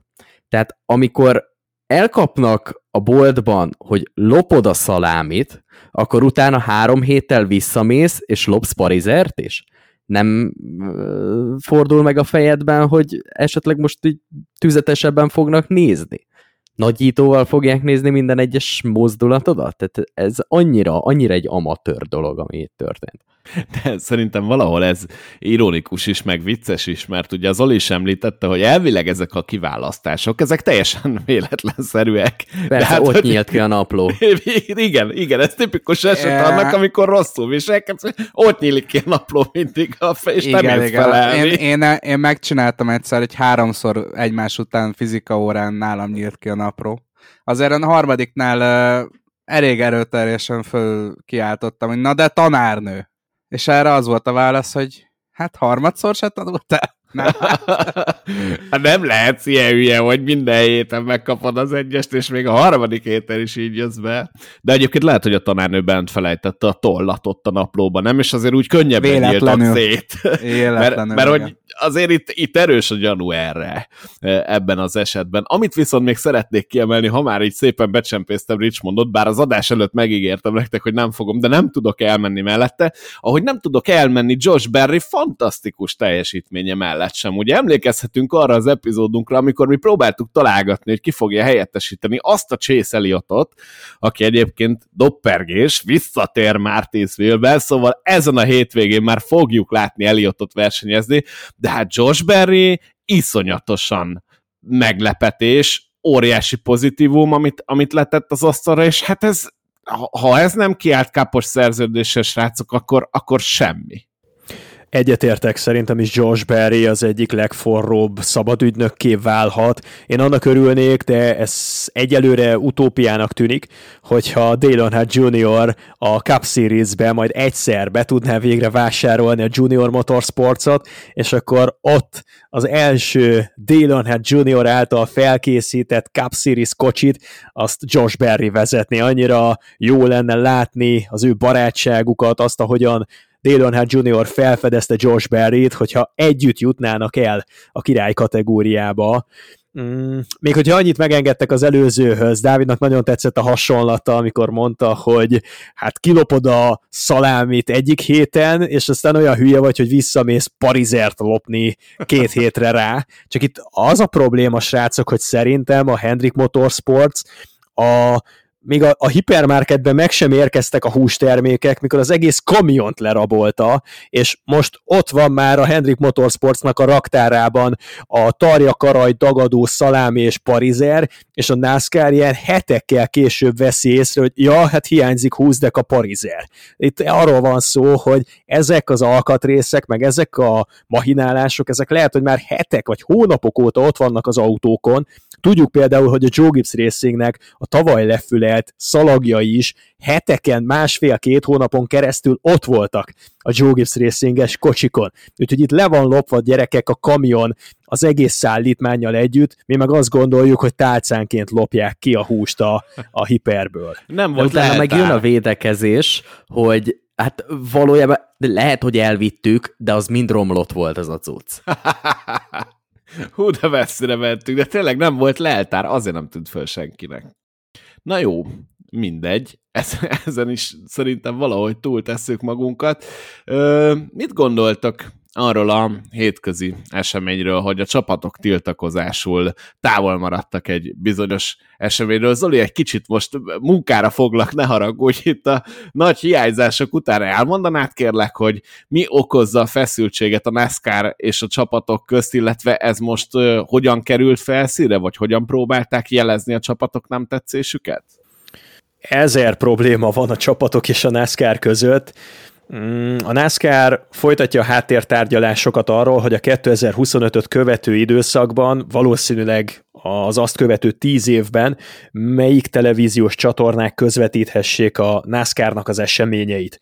És ebben a tárgyalás sorozatban a csapatok is próbálnak azért minél nagyobb helyet követelni maguknak a zöld asztalnál, hiszen a csapatok számára az nagyon sérelmes, hosszú-hosszú idők óta, hogy a NASCAR fölözi le a televíziós jogdíjaknak a túlnyomó többségét. Hivatalosan a NASCAR csak 10%-ot kap a televíziós jogdíjakból, és a csapatok 25%-ot, ami nagyon jól hangzik, csak hogy a maradék 65% a pályáknál landol. Spoiler veszély, a pályáknak a nagy része a NASCAR tulajdonát képezi, mióta 2019-ben az ISC-t megvásárolta, bekebelezte a NASCAR. És azóta azért a NASCAR-nál landol nagyjából a háromnegyede az egész televíziós jogdíjnak. A csapatok pedig marakodnak a maradék 25%-on, meg mindent elkövetnek annak érdekében, hogy valahogy feljebb turbózzák a részesedésüket a következő vélhetően 10 éves időszakban, amikor már az új szerződés hatályba lép. A csapatok ugyanis nagyon nehezen tudnak megélni. Még a Hendrik Motorsports is azon sopánkodik, hogy hozzávetőlegesen nullszaldósak voltak a tavalyi esztendőben, pedig alapvetően az egyik, hanem a legsikeresebb istáló volt a 2022-es szezonban is Rick Hendricknek a gárdája. Úgyhogy megvannak itt a régi sérelmek, a NASCAR most még ráadásul tett arra utaló kijelentéseket az előjárói útján, hogy a charter rendszert, amibe dollár 10 milliókat investáltak. Hát ott tartunk, hogy 20-25 millió dollár körül van a hirdetési ára egy-egy charternek, ha egyáltalán találnak a versenyistálók eladó chartert. Szóval Ezekben nagyon komoly pénzeket fektettek, például Danny Hamlin, Michael Jordan, eh, vagy éppen Justin Marks. És úgy tűnt, hogy a NASCAR kibékül azzal, hogy ezek a csárterek, ezek az idők végezetéig szólnak. Sehol nem volt ez leírva a szabálykönyvben, de mindenki erre következtetett. Aztán most meg a NASCAR tett olyan kijelentéseket, hogy hát egyszer majd a csártereket, azokat újra kioszthatják, nem fognak azok az idők végezetéig megmaradni a mostani birtokosoknál. Mm, és na ez az az egész információhiányos, meg kicsit önkényeskedő helyzet, amit a csapatok megelégelni látszanak, és emiatt szervezkedik valamiféle ellenállás az elmúlt egy évben, egyre nyíltabban és egyre inkább a média szemeláttára. Azért ez egy nagy zsíványság lenne a NASCAR részéről, hogy egyszer csak azt mondanák, hogy egy több milliós bizniszt felszámolunk, és dobunk hármat a kockával, és újra kiosztjuk ezeket a dolgokat, tehát ez teljesen érthető, hogy nem mosolyognak hozzá a csapatok. Igen, és én azt látom, hogy egy kicsit a NASCAR maga alatt is vágja a fát az ilyen kijelentésével, mert pontosan ezekkel bizonytalanítja el azt a piacot, amit valójában ő teremtett ezzel a charter rendszerrel. Azt azért gyorsan beszúrnám, hát hogyha van ö, új hallgatónk, hogy ugye a charter rendszernek a lényege az az, hogyha vásárolsz egy chartert, ami ugye egy autóra vonatkozik hivatalosan, akkor az biztosítja neked az összes versenyen, pontszerző versenyen való indulási jogot. Tehát ennek viszonylag nagy az értéke, ahogy Zoli is mondta, most már 20 millió fölött hirdetnek egy-egy ilyet, és azért elő is fordult, hogy ilyen körüli összegben cserélt gazdát ez a csárterrendszer, és azért azt belobogtatni, hogy hát srácok, ezt majd átgondoljuk, aztán vagy megszüntetjük, vagy nem szüntetjük meg, ez azért szerintem nagyon extra, amikor 20 millió dollár fölötti összegekről beszélünk, akkor így gyakorlatilag a saját piacodat gyengíted, mert hogy fog ebbe befektetni adott esetben egy új érkező, hogyha azt se tudja, hogy öt év múlva adott esetben tovább tudja adni ezt a csártert, és azért ezek jelentős pénzösszegek szerintem. Srácok, ti tájékozottabb és okosabb emberek vagytok ebben a témakörben, mint én.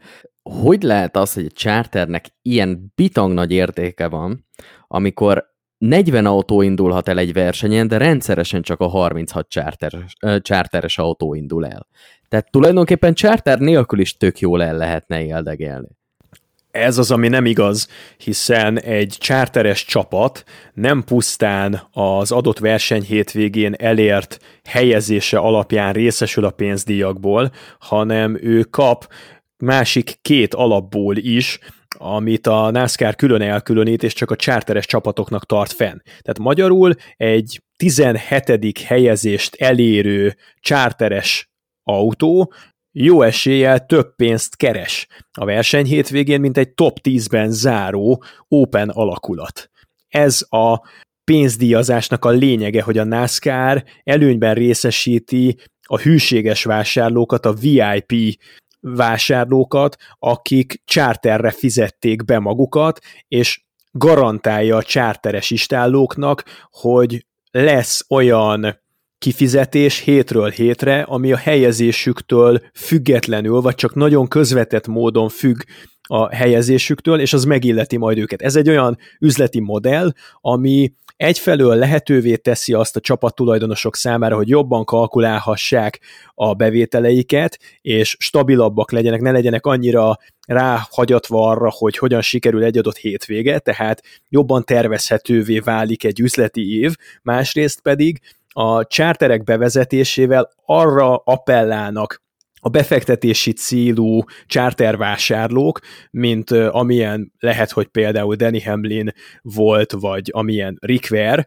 hogy lesz majd egy lehetőség arra, hogy valamikor kiszálljanak, és óriási profitra tegyenek szert, mert maradvány értéke lesz a csapatuknak, akkor is, hogyha már az összes autójukat eladták, nincsen már egy felni meg egy csavar se a műhelyben, de lesz egy ilyen forgalomképes jog, amit áruba tudnak bocsátani, és ez egy olyan privilégium, egy olyan kiváltság, ami 2016-ot megelőzően soha nem állt rendelkezésére a csapattulajdonosoknak a NASCAR-ban. Sose volt egy ilyen menekülő útja a NASCAR csapat tulajdonosnak, mert ha eladtad a csavart, meg eladtad az utolsó felnit, akkor nem marad semmi abból, amit felépítettél. Most ez nagyban megváltozott.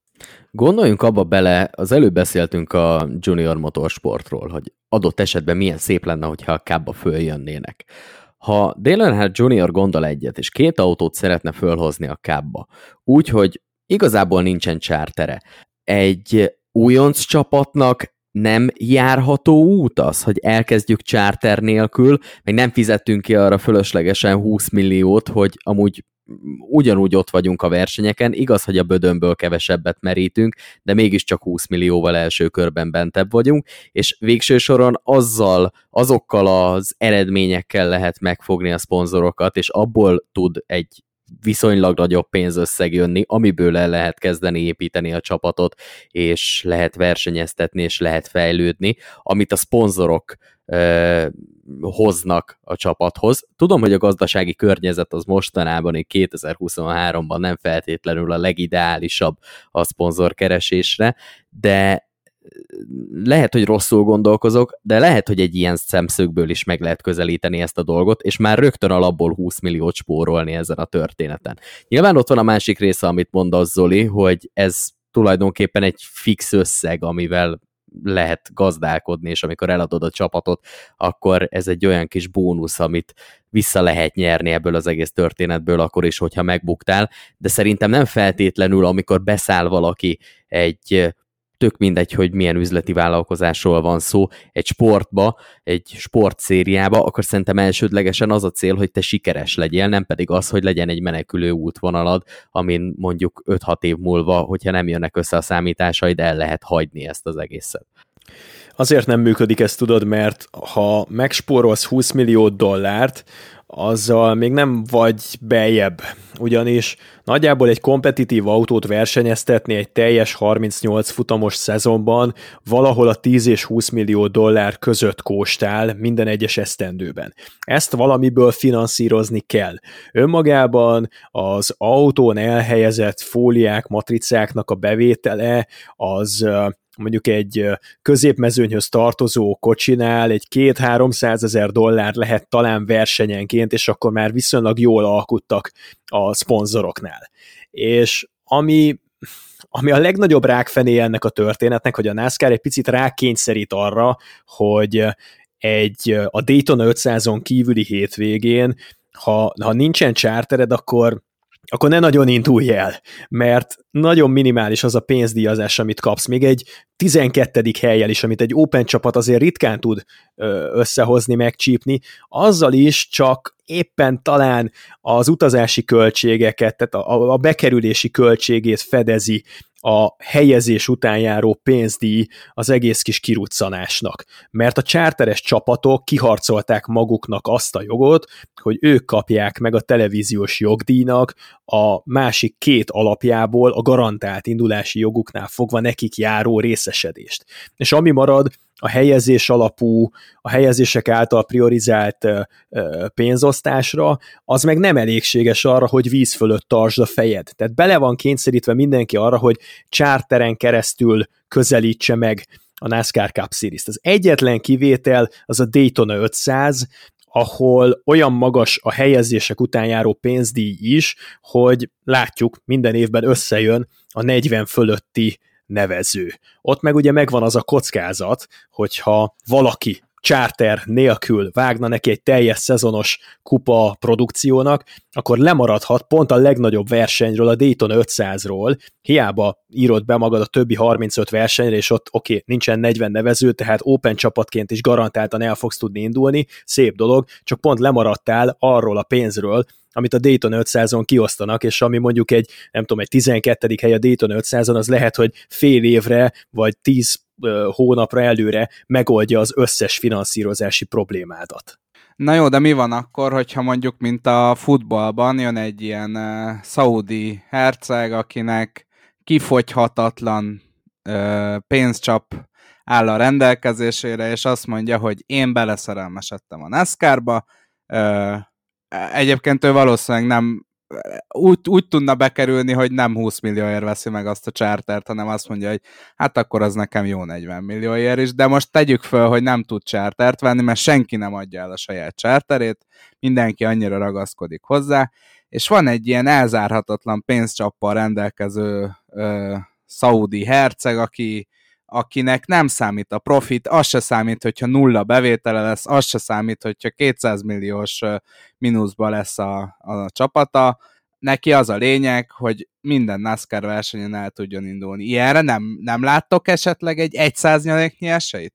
Én azt kérdezném csak, hogy mi van a borítóján ennek a könyvnek? Hogy mi, milyen képet látszott? Vagy ki, ki írta ezt? Andersen meséi. Körülbelül, igen, szerintem ez nem lehetséges valami kicsi ilyen megtörtént, Marcus Lemonis, aki a Camping Worldnek a tulajdonosa, mindenható ura, ő az, aki éveken keresztül vitte a hátán a Truck Series-t, és mint egy ilyen jótékonysági szervezet osztotta a pénzt, és döntötte a pénzt, hogy fenntartsa a likviditás fölött a középcsapatokat a Truck Series-ben, de ezt a jótékonysági szervezetet leszámítva, ami a Camping World volt a NASCAR-nak, ezen túl én ilyen irgalmas szamaritános, de nem nagyon látok. Ez a charterrendszer, ez nem egy kis anomália a NASCAR részére? Itt, amit az előbb mondtál, Zoli, hogy a NASCAR direkt úgy osztja a pénzösszegeket, hogy a charterjogokkal rendelkező csapatok jól járjanak. Nem az lenne a NASCAR-nak az érdeke, hogy a 40 fős mezőnyt azt minden versenyen kitöltsék? Attól függ, hogy milyenekkel tudod kitölteni. Az elmúlt 15 éve a NASCAR chartereket megelőző 15 éve az a Start and Parkról szólt a mezőny alsó harmadában. De azt Ez is egy... megoldották azzal, hogy gyakorlatilag az utolsó öt helyezett alig kapott valami pénzösszeget, és nem érte meg. Hát igen, és az lett az eredmény, hogy a 43 fős mezőnyt most már 40 fősre kellett csökkenteni, és ezt sem tudjuk megtölteni a Dayton 500 kivételével egyik-másik futamon sem. Úgyhogy valahogyan a NASCAR-nak szerintem döntenie kellett amellett, hogy mi a fontosabb, kiállítani a maximális létszámot hétről hétre, úgyhogy lesz két-három-négy olyan csapat, amely abszolút nem kompetitív, de elindul, és a kilapított hátsó pontozással együtt is azért megpróbál likvid maradni, vagy pedig a hűséges vásárlókat, a legnagyobb részvényeseket a NASCAR kiszolgálja, és teljesen teljesen elveszi a pénzdíjakat a hátsóbb traktusoktól. És a NASCAR emellett döntött a 36 kegyeltet, azt előnyben részesíti, és fenntartja a limitált ö, ö, számoknak, a, ugye a korlátozott kibocsátásnak az előnyeit. Ez olyan, tudjátok, egy kicsit, mint a, a luxus karórák gyártásában, hogy vannak olyan gyártók, amelyek direkt visszafogják a termelői kapacitásaikat annak érdekében, hogy egy exkluzivitást kölcsönözzenek a saját brandjüknek, egy egy, egy Patek Philippe, egy Audemars PJ vagy egy Rolex tudna sokkal több órát is gyártani, de szándékosan nem gyártanak többet, hogy óriási kereslet legyen a termékeik iránt, és följebb tudják így majd magukat pozícionálni a marketing erejüket, meg az általános társadalmi presztízsüket tekintve. Itt is kicsit erről van szó, hogy alacsonyan tartja a kibocsátást a NASCAR, nagyon magasra teszi a lécet, amin be lehet ugrani a Cup Series-be, viszont a klub, a kör az ki van szolgálva és megbecsülve érzi magát. Ez lenne egy egészséges, jól finanszírozott, feltőkésített rendszernek a lényege, csak az a probléma, hogy a Covid meg az egyéb válsághatások azt eredményezték, és ez az igazságtalan redistribúció, amiről beszéltem, a 25% hogy a csapatok válságtüneteket produkálnak, és kétségbe esetten fordulnak a médiához, mert a csárterárak az egekben, a hisztéria az egekben, viszont a napi működés meg veszélybe került vissza kell egy kicsit kanyarodnunk, mert nagyon messzire mentünk, bár én örülök neki, hogy ezt újra kicsit kidumáltuk, hiszen aktuális volt, felszínen volt a csapatok, azért most jól láthatóan tiltakoztak, de le kell zárnunk ezt a Bristoli dört kis szegmensünket, és azt pedig úgy szoktuk, hogy megválasztjuk a hét győztesét, vesztesét és erkölcsi különdíjasát, illetve az új szokásunk az természetesen az, hogy elmondjuk, hogy kik is voltak a legjobb tippelők a fantaziba, és ezzel még tartozunk Richmondról is, hiszen nem volt adás, úgyhogy gyorsan elő is ástam, és gratulálunk Bauer Chris Seniornak, aki 233 ponttal megnyerte a Richmondi Arena 4 NASCAR Fantasy hétvégét, a második lett Silas, remélem, hogy jól mondom, neki is gratulálunk természetesen, hogy mindösszesen kettő pontra maradt el az első helytől, míg a harmadik helyezett Hacsi Bence 228 ponttal, azért ez is mutatja, hogy milyen szoros itt az Arena 4 NASCAR Fantasy, amihez egyébként még mindig tudtok csatlakozni, ha más nem, akkor ö, itt azért most már a hátrányin azt mondom, hogy behozhatatlan, de lehet gyakorolni a jövő évre, és itt az adások alatti linkben megtaláljátok, hogy miként tudtok bejönni ide a kis játékunkba. Gyakorlásnak mindenképpen javallanám még az idei évet, hogyha valaki tervezi a jövő évi teljes éves szereplést, de hát ugye lement itt a Bristoli Dirt is, és szeretném kiemelni Zeto Ert, vagy Zeto 3-ert, nagyon-nagyon komoly csapatnevek vannak, aki diadalmaskodott, 242 ponttal ő volt a legjobb tippelő, a második helyezett Team Jack Zoltán 239 ponttal, a harmadik helyezett pedig Tökös Tekés 230 ponttal, zseniális csapatnevek, de hétről hétre megnehezítitek a, a dolgomat ezzel kapcsolatban. Nekünk pedig, miután ugye gratulálunk természetesen a jó tippelőknek, az ügyes tippelőknek, az a dolgunk, hogy megmondjuk, hogy ki volt a hét győztese, vesztese, erkölcsi különdíjasa, van-e jelöltetek? Nekem a hét győztesére talán Christopher Bell az, aki ugye egyértelműbbnek tűnik. Nem is az, lehet vitás. Nem tudom, az annyira fura, hogy megválasztjuk a futamgyőztest a hét győztesére. Hát ő már nyert egyet. Legyen elég neki az. Én egy csapatot mondanék. Én egy Igen. csapatot mondanék. A front row. Michael McDowell és Todd Gillinant szerintem bár nem néztem utána, de hogy mind a ketten a top 10-ben zárjanak, az nem tudom, hogy mikor fordult elő utoljára. Most de sem, mert McDowell a 11 lett. Nem a tizedik lett? A tizenegyedik hivatalosan. Bocs. Mindegy, attól függetlenül még ott vannak az elejében, és, Tény. és egy nagyon erős versenyük volt. Nekem ez kevés. McDowell össze-vissza pörgött, forgott a versenyen, mondjuk zseniálisakat mentett, az tagadhatatlan, de Christopher Bell szerintem... Taktikai pörgések voltak. Igen. Egy olyan magasságban versenyzett meg, de valamit még mi sem értünk, de előbb-utóbb valahogy majd lenyilatkozz, hogy mi a trükkje. Én kihívlak benneteket, tehát szerintem nem fogtok találni két olyan megpörgést egy futamon belül, amit az azt bemutató versenyző megúszott olyan kevés pozícióvesztéssel, mint amit Michael McDowell. Tehát ha ilyen, ilyen 360-akat bele akarsz tenni pluszban egy körbe, a lehető legkisebb idővesztességgel, akkor ezt így kell csinálni, mint ahogy a Michael McDowell. Parádés volt az egész. Christopher Berre visszakanyarodva szerintem megkérdőjelezhetetlenül ő a győztes. Egyfelől nagyon jó volt a stratégiájuk, Adam Stevens az nagyszerűt hívott a pitbox tetejéről, és Christopher Bell pedig a Chiliból győzelmei mellé feltette azt a salakos koronát még, ami, ami nagyon hiányzott az ő pályafutásából. Lehet amellett érvelni, hogy, hogy a, a, hogy mondjam, tehát a, a, a nem heti, napi szinten dört versenyzéssel foglalkozó ö, pilóták közül Christopher Bell a legjobb ö, dört versenyző a földkerekségen, Kyle Larson-t is ideértve. Én csak ezzel tudok jönni, tehát én csak uh, Christopher Bell győzelmével tudok jönni, és azzal tudok egyetérteni. Úgyhogy abszolút Zolinak adok igazat ebben a dologban. Akkor ez eldőlt, akkor a hét győztese Christopher Bell, ezzel egyébként én is egyetértek, bár Moda nagyon tetszett a felvetésed, és nagyon örülök, hogy bedobta. Tényleg jót mentek a frontros srácok. Nekem is kevés, de van itt még erkölcsi különdíjunk is, és Arra, arra esetleg? Egy frontrót erkölcsinek. Én, én ezt meg tudom adni. Oda, oda már meg tudom adni. Szerintem tényleg, tényleg jót jöttek. Nincs jobb jelöltem, engem meggyőztetek. Justin Haley tetszett. Justin Haley tetszett annak ellenére, hogy ő belé rúgta a legnagyobbat a másodfokú testület.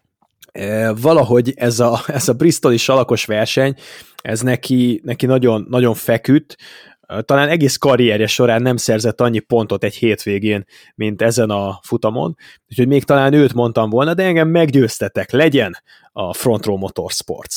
Zane smith meg az ő Parrak Zsombi féle interjújával együtt, a, a Front Row az nekem egyébként is most a szívem csücske, legyenek ők az erkölcsi külön díjasok.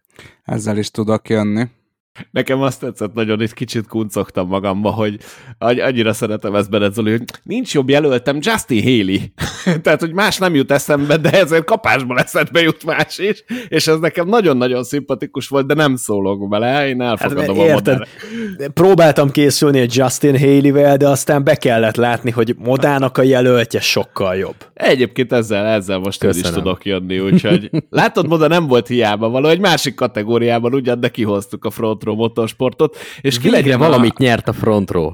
és, és azt ne felejtsétek el, hogy, hogy Todd Gilliland az egy áttörésnek tűnő szezont hoz. Nagyon nagyot emelt a, a színvonalán az előző esztendőhöz képest. Abszolút, és kell is idő. Amúgy ebben a zombiféle interjúban van egy kon- konkrét bekezdés arról, hogy Zay Smith mit gondol az a, a Track Seriesből az Xfinity Series-en át a Cup Series-be való ugráshoz. Tényleg nem akarom leszpoilerezni, mindenki olvass el. Nagyon-nagyon tanulságos, és Zane Smith szerintem nagyon ö, jól látja a dolgokat, nagyon jól látja a világot, én, én fényes jövőt jósolok neki. No de ö, még meg kell választanunk a hét vesztesét, amire én egy Kyle Larson tudnék így első körben bedobni. Számból vetted ki a szót, abszolút Kyle Larson, akinek szerintem a, hát most vitatkozhatunk arra, hogy neki vagy Bellnek volt jobb a tempója, de, de Larson simán versenybe lehetett volna a győzelemért, és megint azt veszem észre Larsonnál, hogy amit egyébként Prisz is elmondott, hogy olyan kicsi dolgokon tudja elveszíteni néha a fejét, és egyébként ezt már tavaly a, a rováltól kezdve lát, sőt, hát a tavalyi szezonban egész végig láthattuk, és én ezért is szavaztam meg őt, nem tudom, emlékeztek, hogy mekkora vitánk volt a tavalyi év legnagyobb csalódásának Kyle Larson, mert hogy tényleg, nem emlékeznénk, hogy nem emlékeznénk. Tényleg ö, ö, ott van Larson, aki minden versenyen ö, győzelmi esélyes, és tök jó a tempója, és olyan kis dolgokat tud elszúrni, és ez is egy olyan felesleges dolog volt, amiben belement Ryan Prissel, hogy Hát erre, erre nem, nem, nem is tudok mit mondani, úgyhogy én kellerson szavaznám meg most a hét vesztesének. Akkor ezzel meg is vagyunk. Egyetértek. Királyság, ezt a blokkot gyorsan lezártuk. Egy kérdésem van felétek. Nem felejtettem el itt a Magyar NASCAR fanok csoportot tudom ajánlani mindenkinek a Facebookon, illetve Twitteren pedig a hashtag NASCAR hút, hogyha odaírtok, akkor azt látjuk, nézzük, olvassuk, és természetesen figyelemmel követjük a kis organikusan kialakuló vitákat, és volt itt egy óriási, hát nem is azt mondom, hogy vita eszmecsere, ami, ami nagyon jó, mert ez azt jelenti, hogy itt a NASCAR szurkolók békében, nyugalomban meg tudják beszélni a dolgokat, és el tudja mondani mindenki a saját véleményét, nekem ez nagyon-nagyon szimpatikus, és maradjon is így, kérlek titeket. Szuper beszélgetések vannak tényleg. Ami az adás közben jött, kérdés Zsombi olvasta be, hogyha jól emlékszem, hogy a NASCAR nézettsége nagyon esett ezzel a mostani adásban foglalkozunk úgy, hogy nagyon nincs már időnk rá, vagy várjunk még egy pár hetet, és majd dobjam be akkor nektek ezt a bombát a alaptémának, amikor esetleg a verseny nem lesz annyira érdekes, vagy nincs ennyi hírünk, vagy ennyi kibeszélni valónk, mint most. Várjunk vele még egy picit. Várjunk, várjunk, várjunk. Jó, akkor hagyjuk még eszkalálódni egy kicsit ezeket a beszélgetéseket. Nem felejtettem el, és elő is kerestem az adatokat, ami nagyon érdekes is, de, de akkor ezt eltesszük egy későbbi időpontra, ugyanis most mondanunk kell eh, mindannyiunknak egy versenyzőt, akit uh, Tutinak gondolunk Martin Szülbe, és viszont érkezett hozzánk egy olyan kérdés, ha jól emlékszem, talán a Youtube-on, hogy mi lenne, hogyha bevezetnénk egy olyan rovatot, hogy mindig megegyeznénk egy pilótában, akit mindenki tud ajánlani.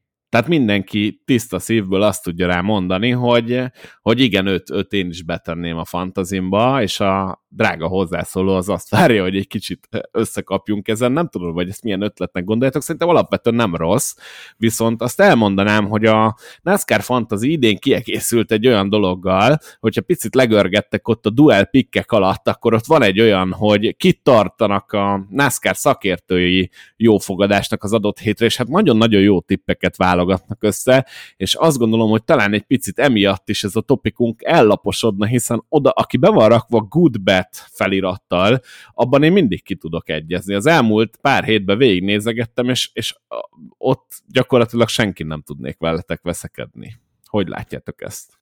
Én ezt a kategóriát mindenképpen Corilla Joy-nak fenntartanám. Na kezdődik. Nem, nem. Azt hittem, hogy kapni fogtok rá, hogy ez az, koriláncsolja, tuti tip. Levegőt se bárhova. kaptam oda ezután a kijelentés után, mondom, ezt olyan szépen lehoztuk ezt az adást, és itt halunk meg a legvégén ezzel a kijelentéssel, de... Szerinted Coriláncsolja kimaradhat ebből a felsorolásból? Főleg, hogy Randy Lajoy a NASCAR valaha volt legjobb 75 versenyzője közé bekerült. Igen, egyébként Smoke is bekerült, hogyha már ilyen kisebb neveket emlegetünk. Ugye most ünnepli a NASCAR a fennállásának 75. évfordulóját, és 25 évvel ezelőtt megválasztották az addigi legjobb 50 pilótát, és most pedig szépen-szépen szivárognak be, ugye 25 év elteltével a, az újabb 25 név ebbe a névsorba, és a legjobb 75 pilótát, a valaha volt legjobb 75 pilótát választja meg a NASCAR, ez az, amiről a Moda most beszélt. Szerintem ezt akkor ilyen szempontból egy kicsit kibekkelhetjük, hogy hogyha megnézzük a mostani goodbeteket, az nem más, mint Ryan Blaney, akinek az átlagos befutója 9.7 Martinsville-ben, ami a legjobb az aktív pilóták között. 11 vagy jobb helyen ért célba a legutóbbi 8 Martinsville futamon, és ebben 6 darab top 5-ös helyezés foglalt helyet. Az a baj, hogy ezért mondom, hogy ezekkel a statisztikákkal én soha nem tudtam vitatkozni, még egyik héten sem. A másik goodbet természetesen a bomba formában lévő William Byron, amivel azt gondolom, hogy szintén nem lehet vitatkozni, hiszen a tavaly tavaszi Martinsville futamon 212 kört vezetett, és a legjobb hétben végzett az utolsó négy Martinsville-ben rendezett versenyen. Hát aki ezzel tud vitatkozni, azt megtapsolom. Itt nekem már csak egy kérdésem van, hogy azt tudjuk már, hogy a Hendrik Motorsport ezúttal milyen autókat hoz, a szabálytalan pakból, vagy a szabályosból fognak-e válogatni? Hogy maradt a lepakolt kamionból? Erre Igen, maradt kis csirkefarhát még ott a bal hátsó sarokban van-e valahol valamelyik szekrénybe eldugva. Figyelj, hogyha a NASCAR nem veszi észre, a, a, a közvetlen ellenőrzés után, akkor, hogy hétközben mi van, az már tök mindegy, az már csak a Hendriket érinti, úgyhogy a fantazit nem. Aha. Nekem egy szempontból fontos ez, hogy Hendrik motorsportos versenyzőt mondjak el, vagy sem. Mármint mire? A pikkemre. Ja, amit szeretnél, akkor kezdjük is, hogy, hogy szerintem ezt elvethetjük, ezt a közös dolgot. A kedves kommentelőnek ajánlanám tényleg ezt a good bet fület. Ezen, ezen én azt gondolom, azt kijelenthetem a ti nevetekbe is, hogy nehéz összeveszni az itt megjelölt. Mindig két embert raknak ebbe a good betbe. Ezt így jónak találjátok egyébként? Figyelgettétek ezt a, ezt a részét a fantazinak? Én most hallottam róla először, meg Nem nagyon. Szintén. Aha. Én se. Mondjuk ez a fantazi állásomon meg is látszik. Igen, igen, jó. Akkor ti nem néztétek, amúgy fejlődött a fantazi tavalyról. Én azt tudom ajánlani a kedves kommentelőnek, és akkor az itt jelenlévőknek, hogy ezt kezdjük el figyelni, és akkor egy pár hétig, hogyha nem vesznénk össze ezeken a good beteken, akkor inkább ezt tudjuk javasolni, mint pikkek kiegészítése, hiszen ugye ott az volt a felvetés, hogy nem mondunk elég tippet ahhoz, hogy valaki kitöltse a fantaziát, de hát azért kell, hogy maradjon benne egy kis játék, kell, hogy maradjon benne egy kis saját kutatás, de itt ez szerintem nagyon-nagyon jó alap, és akkor nektek is tudom ajánlani, srácok, hogyha ott legörgettek, akkor ott bizony komoly tippek vannak, és ilyen statisztikákat simán föl lehet onnan olvasni, mint ahogy előbb én is megtettem. Ráadásul ott az is benne van, hogy ki az, akit érdemes elkerülni, és most ránézve erre megint nem tűnik butaságnak, hiszen Kevin Harvickot jelölik ebbe a kategóriába, Micsoda? Hát igen, igen, igen, és ezt azokra a statisztikákra alapozzák, hogy az utolsó top, top 5-ös befutója Martinsville-ben 2018 tavaszán volt Kevin Harvicknak, egyetlen egy Martinsville győzelme van teljes pályafutás alatt 2011 áprilisából, és az utolsó vezetett köre Martinsville-ben 2016-ban volt Kevin Harvicknak, nehéz ezzel vitatkozni. Valóban nem szokott túl jó versenye lenni Harvicknak mostanában Martinsville-ben, attól függetlenül, hogy szerintem ő egyébként érzi az ilyen pályákat, nem tudnék most én is őszintén egy, egy Harvick picket csinálni a hétvégére. A másik, akit el kell kerülni a NASCAR szerint, illetve a NASCAR fantasy részlege szerint, a Tyler Reddick, ugyanis egyetlen top 10-es befutója van hat Martinsville versenyből. Ö, igen, hát na, nem, nem, nem annyira jó. Fú, ez nagyon statisztikára épül. Igen, de nem, nem szoktak hülyeséget mondani, és tényleg nem tudom ajánlani Harvickot. A Redikkel meg picit úgy vagyok, hogy nem vagyok benne biztos, hogy rossz versenye lesz, Mondjuk az még nagyon erős, hogy soha nem vezetett Redik kört short tracken, nem vagyok benne biztos, hogy nem lesz egy erős pontszerző, viszont a kevés lehetőség miatt, ahányszor ediket lehet használni, az biztos, hogy kapásból tudok mondani tíz másik versenyt, ahova sokkal szívesebben ajánlanám, és innentől tényleg kerülendő lesz. Hárvikkal azért, azért nem értek egyet, mert ezeket a pályaspecifikus adatokat nagyon szép dolog összegyűjteni, és aztán ilyen orákulumként elénk tárni a NASCAR.com-osoknak, csak hogy ha a dinamikáját nézzük a 2023-as szezonnak, akkor azért eh, Kevin Harvick megnyerte volna a Phoenixi versenyt, egy laposovát, és eh, a Richmondi versenyen is ott volt a, hát legalább a legjobb hatban, azt mondanám nektek az átlagtempót tekintve, úgyhogy, úgyhogy összességében pont egy lapos short tracken Kevin Harvickra azt mondani, hogy nem javasolt, hát ezt, ezt, ezt hihetetlennek tartom. Tudjuk, hogy Kevin Harvick úgyis oda fog érni egy top 10-re, hogyha ha három kereke lesz az autójának, meg négy hengere, akkor is ott lesz a legjobb tízben, úgyhogy Kevin Harvickról én soha nem beszélnék le senkit, főleg nem egy rövid lapos oválon. Igen, ez kicsit az a téma, hogy nem feltétlenül tennék rá pénzt, hogyha az lenne a kérdés, hogy ki fogja nyerni a versenyt, de ez a fantazi, ez igazából arról szól, hogy tipped meg, hogy ki lesz a legjobb tízben. És Így van.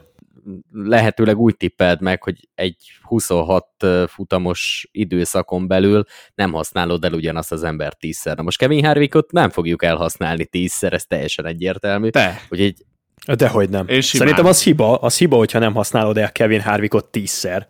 Én nem érzem úgy, hogy Kevin Harvickot feltétlenül be kéne tenni tíznél több, vagy mondjuk olyan 7-8-nál több alkalommal a fantaziba. Nem véletlenül csúsztál te vissza mögém, Fice. Várt ki a végét, kérlek. Két, két rosszul sikerült verseny az oka, és két olyan rosszul sikerült verseny, ahol mondjuk az utolsó öt körben hullott szét az egész. Na jó, az egyiken az utolsó öt körben hullott szét az egész, vagy tízben. Mindegy, kicsit félreelvesztünk a témától. Igen, mondjatok uh, egy, szóval egy nekem, pilótát, nekem Ben lesz Kevin Harvick az egészen biztos, de nem Kevin Harvickot fogom mondani, az Zolinak meghagyom. Én mégiscsak Hendrik motorsportos versenyző mellett állnék ki. Én akit az idei szezonban eléggé kevésszer használtam, a Sky Larson volt, viszont ez a tökéletes pályatípus számára, úgyhogy Kyle Larson nekem ott lesz a fantasy csapatomban, ez egészen biztos. Én is Hendrikes versenyzővel megyek, de én nem Kyle Larsonnal, nem Chase Elliotttal, és nem William Byronnal, hanem Alex Bowmannel. Szerintem a top 10-es stabil helyezéseket végre győzelemre, vagy legalábbis egy nagyon jó eredményre fogja váltani. Zoli? Én mondok egy Danny Hamlin-t ezúttal. Nyilván Harvickra már elmondtam a dolgaimat, de nem biztos, hogy a futamgyőzelemre Harvick a legesélyesebb, sőt biztos, hogy nem. Viszont Danny Hamlin mindig nagyszerűen megy Martinsville-ben, ez a hazai pályája, annak ellenére, hogy utálja őt a közönség, viszont tavaly ősszel Danny Hamlin volt a leg átlagtempót tekintve a leggyorsabb tagja a mezőnynek, ő vezette a legtöbb kört, és összességében Byron meg Larson mögött csak egy picivel van lemaradva az idei évnek a laposabb ovájain, mm, úgyhogy bármikor fordulhat Danny Hamlin javára ez az összevetés. Byron és Larson a fő favoritok, de azért mondom Danny Hamlint, mert szerintem, ha valahol, akkor Martinsville-ben ő kihagyhatatlan minden csapatból és akkor most kapaszkodjatok meg.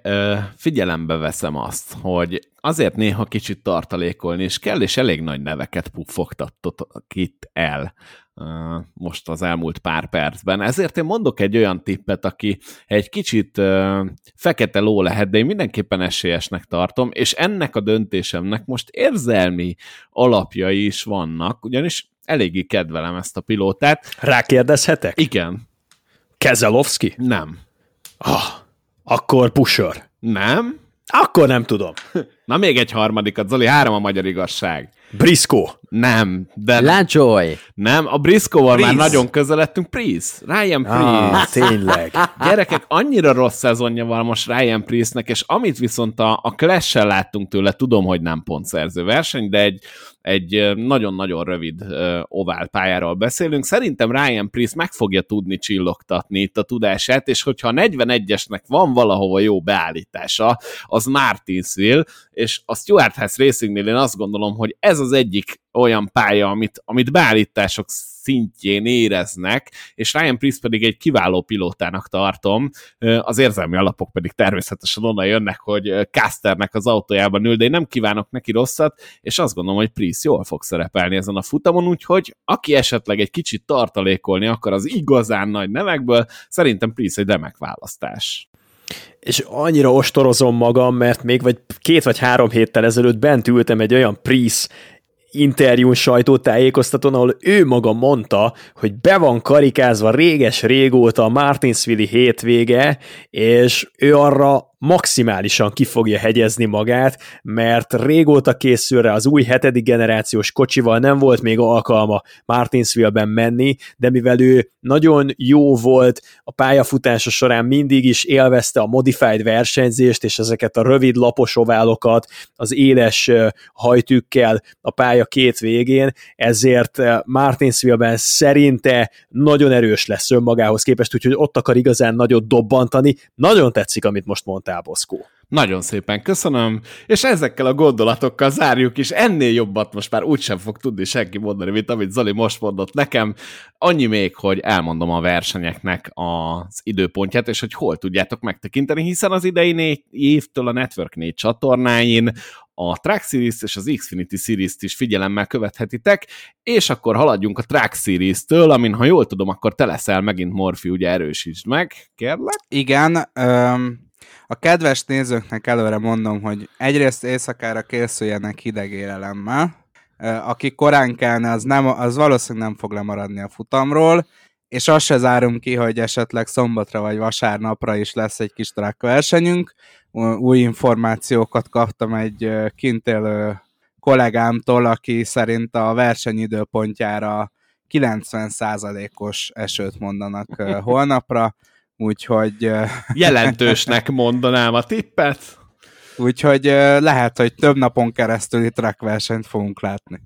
De a hivatalos kezdés az szombat éjjel 1 óra 30 perc, április 15-e, ezt kell fölírni, és az Arena 4-en lesz látható, hogyha minden igaz. Egyébként az összes futam az Arena 4-re van kiírva, hogyha jól lestem le a weboldalról, de majd ezért ennek járjatok utána. Nyilván, hogyha oda kapcsoltok, és nem ott megy, akkor azért érdemes megtekinteni a Match 4-et, mert valószínűleg ott lesz. Vasárnap 1 óra 30-kor rendezik az Xfinity futamot, amennyiben nem most el az eső. Ugye erre van a legkevesebb esély, hogy esni fog, és a Cup verseny hivatalosan vasárnap 9 órakor van, este ugye szintén az Arena 4-en, és ha jól tudom, Zoli, akkor erre már megérkezel. Feltett szándékom nagyon-nagyon szuper lesz, reméljük ez a hétvége. Én egyébként nagyon szeretem Martinsville-t, úgyhogy kövessétek az eseményeket, a, ami kimaradt, az sajnáljuk, de az időnk véges, igyekszünk majd mindent belesíríteni ebbe a közel két órába. Köszönjük szépen mindenkinek, aki itt volt és meghallgatta ezt az adást idáig, aki nem, az meg ezt úgyse hallja. Találkozunk jövő héten is reményeink szerint. Jók legyetek, sziasztok, hello, hello! Sziasztok! sziasztok.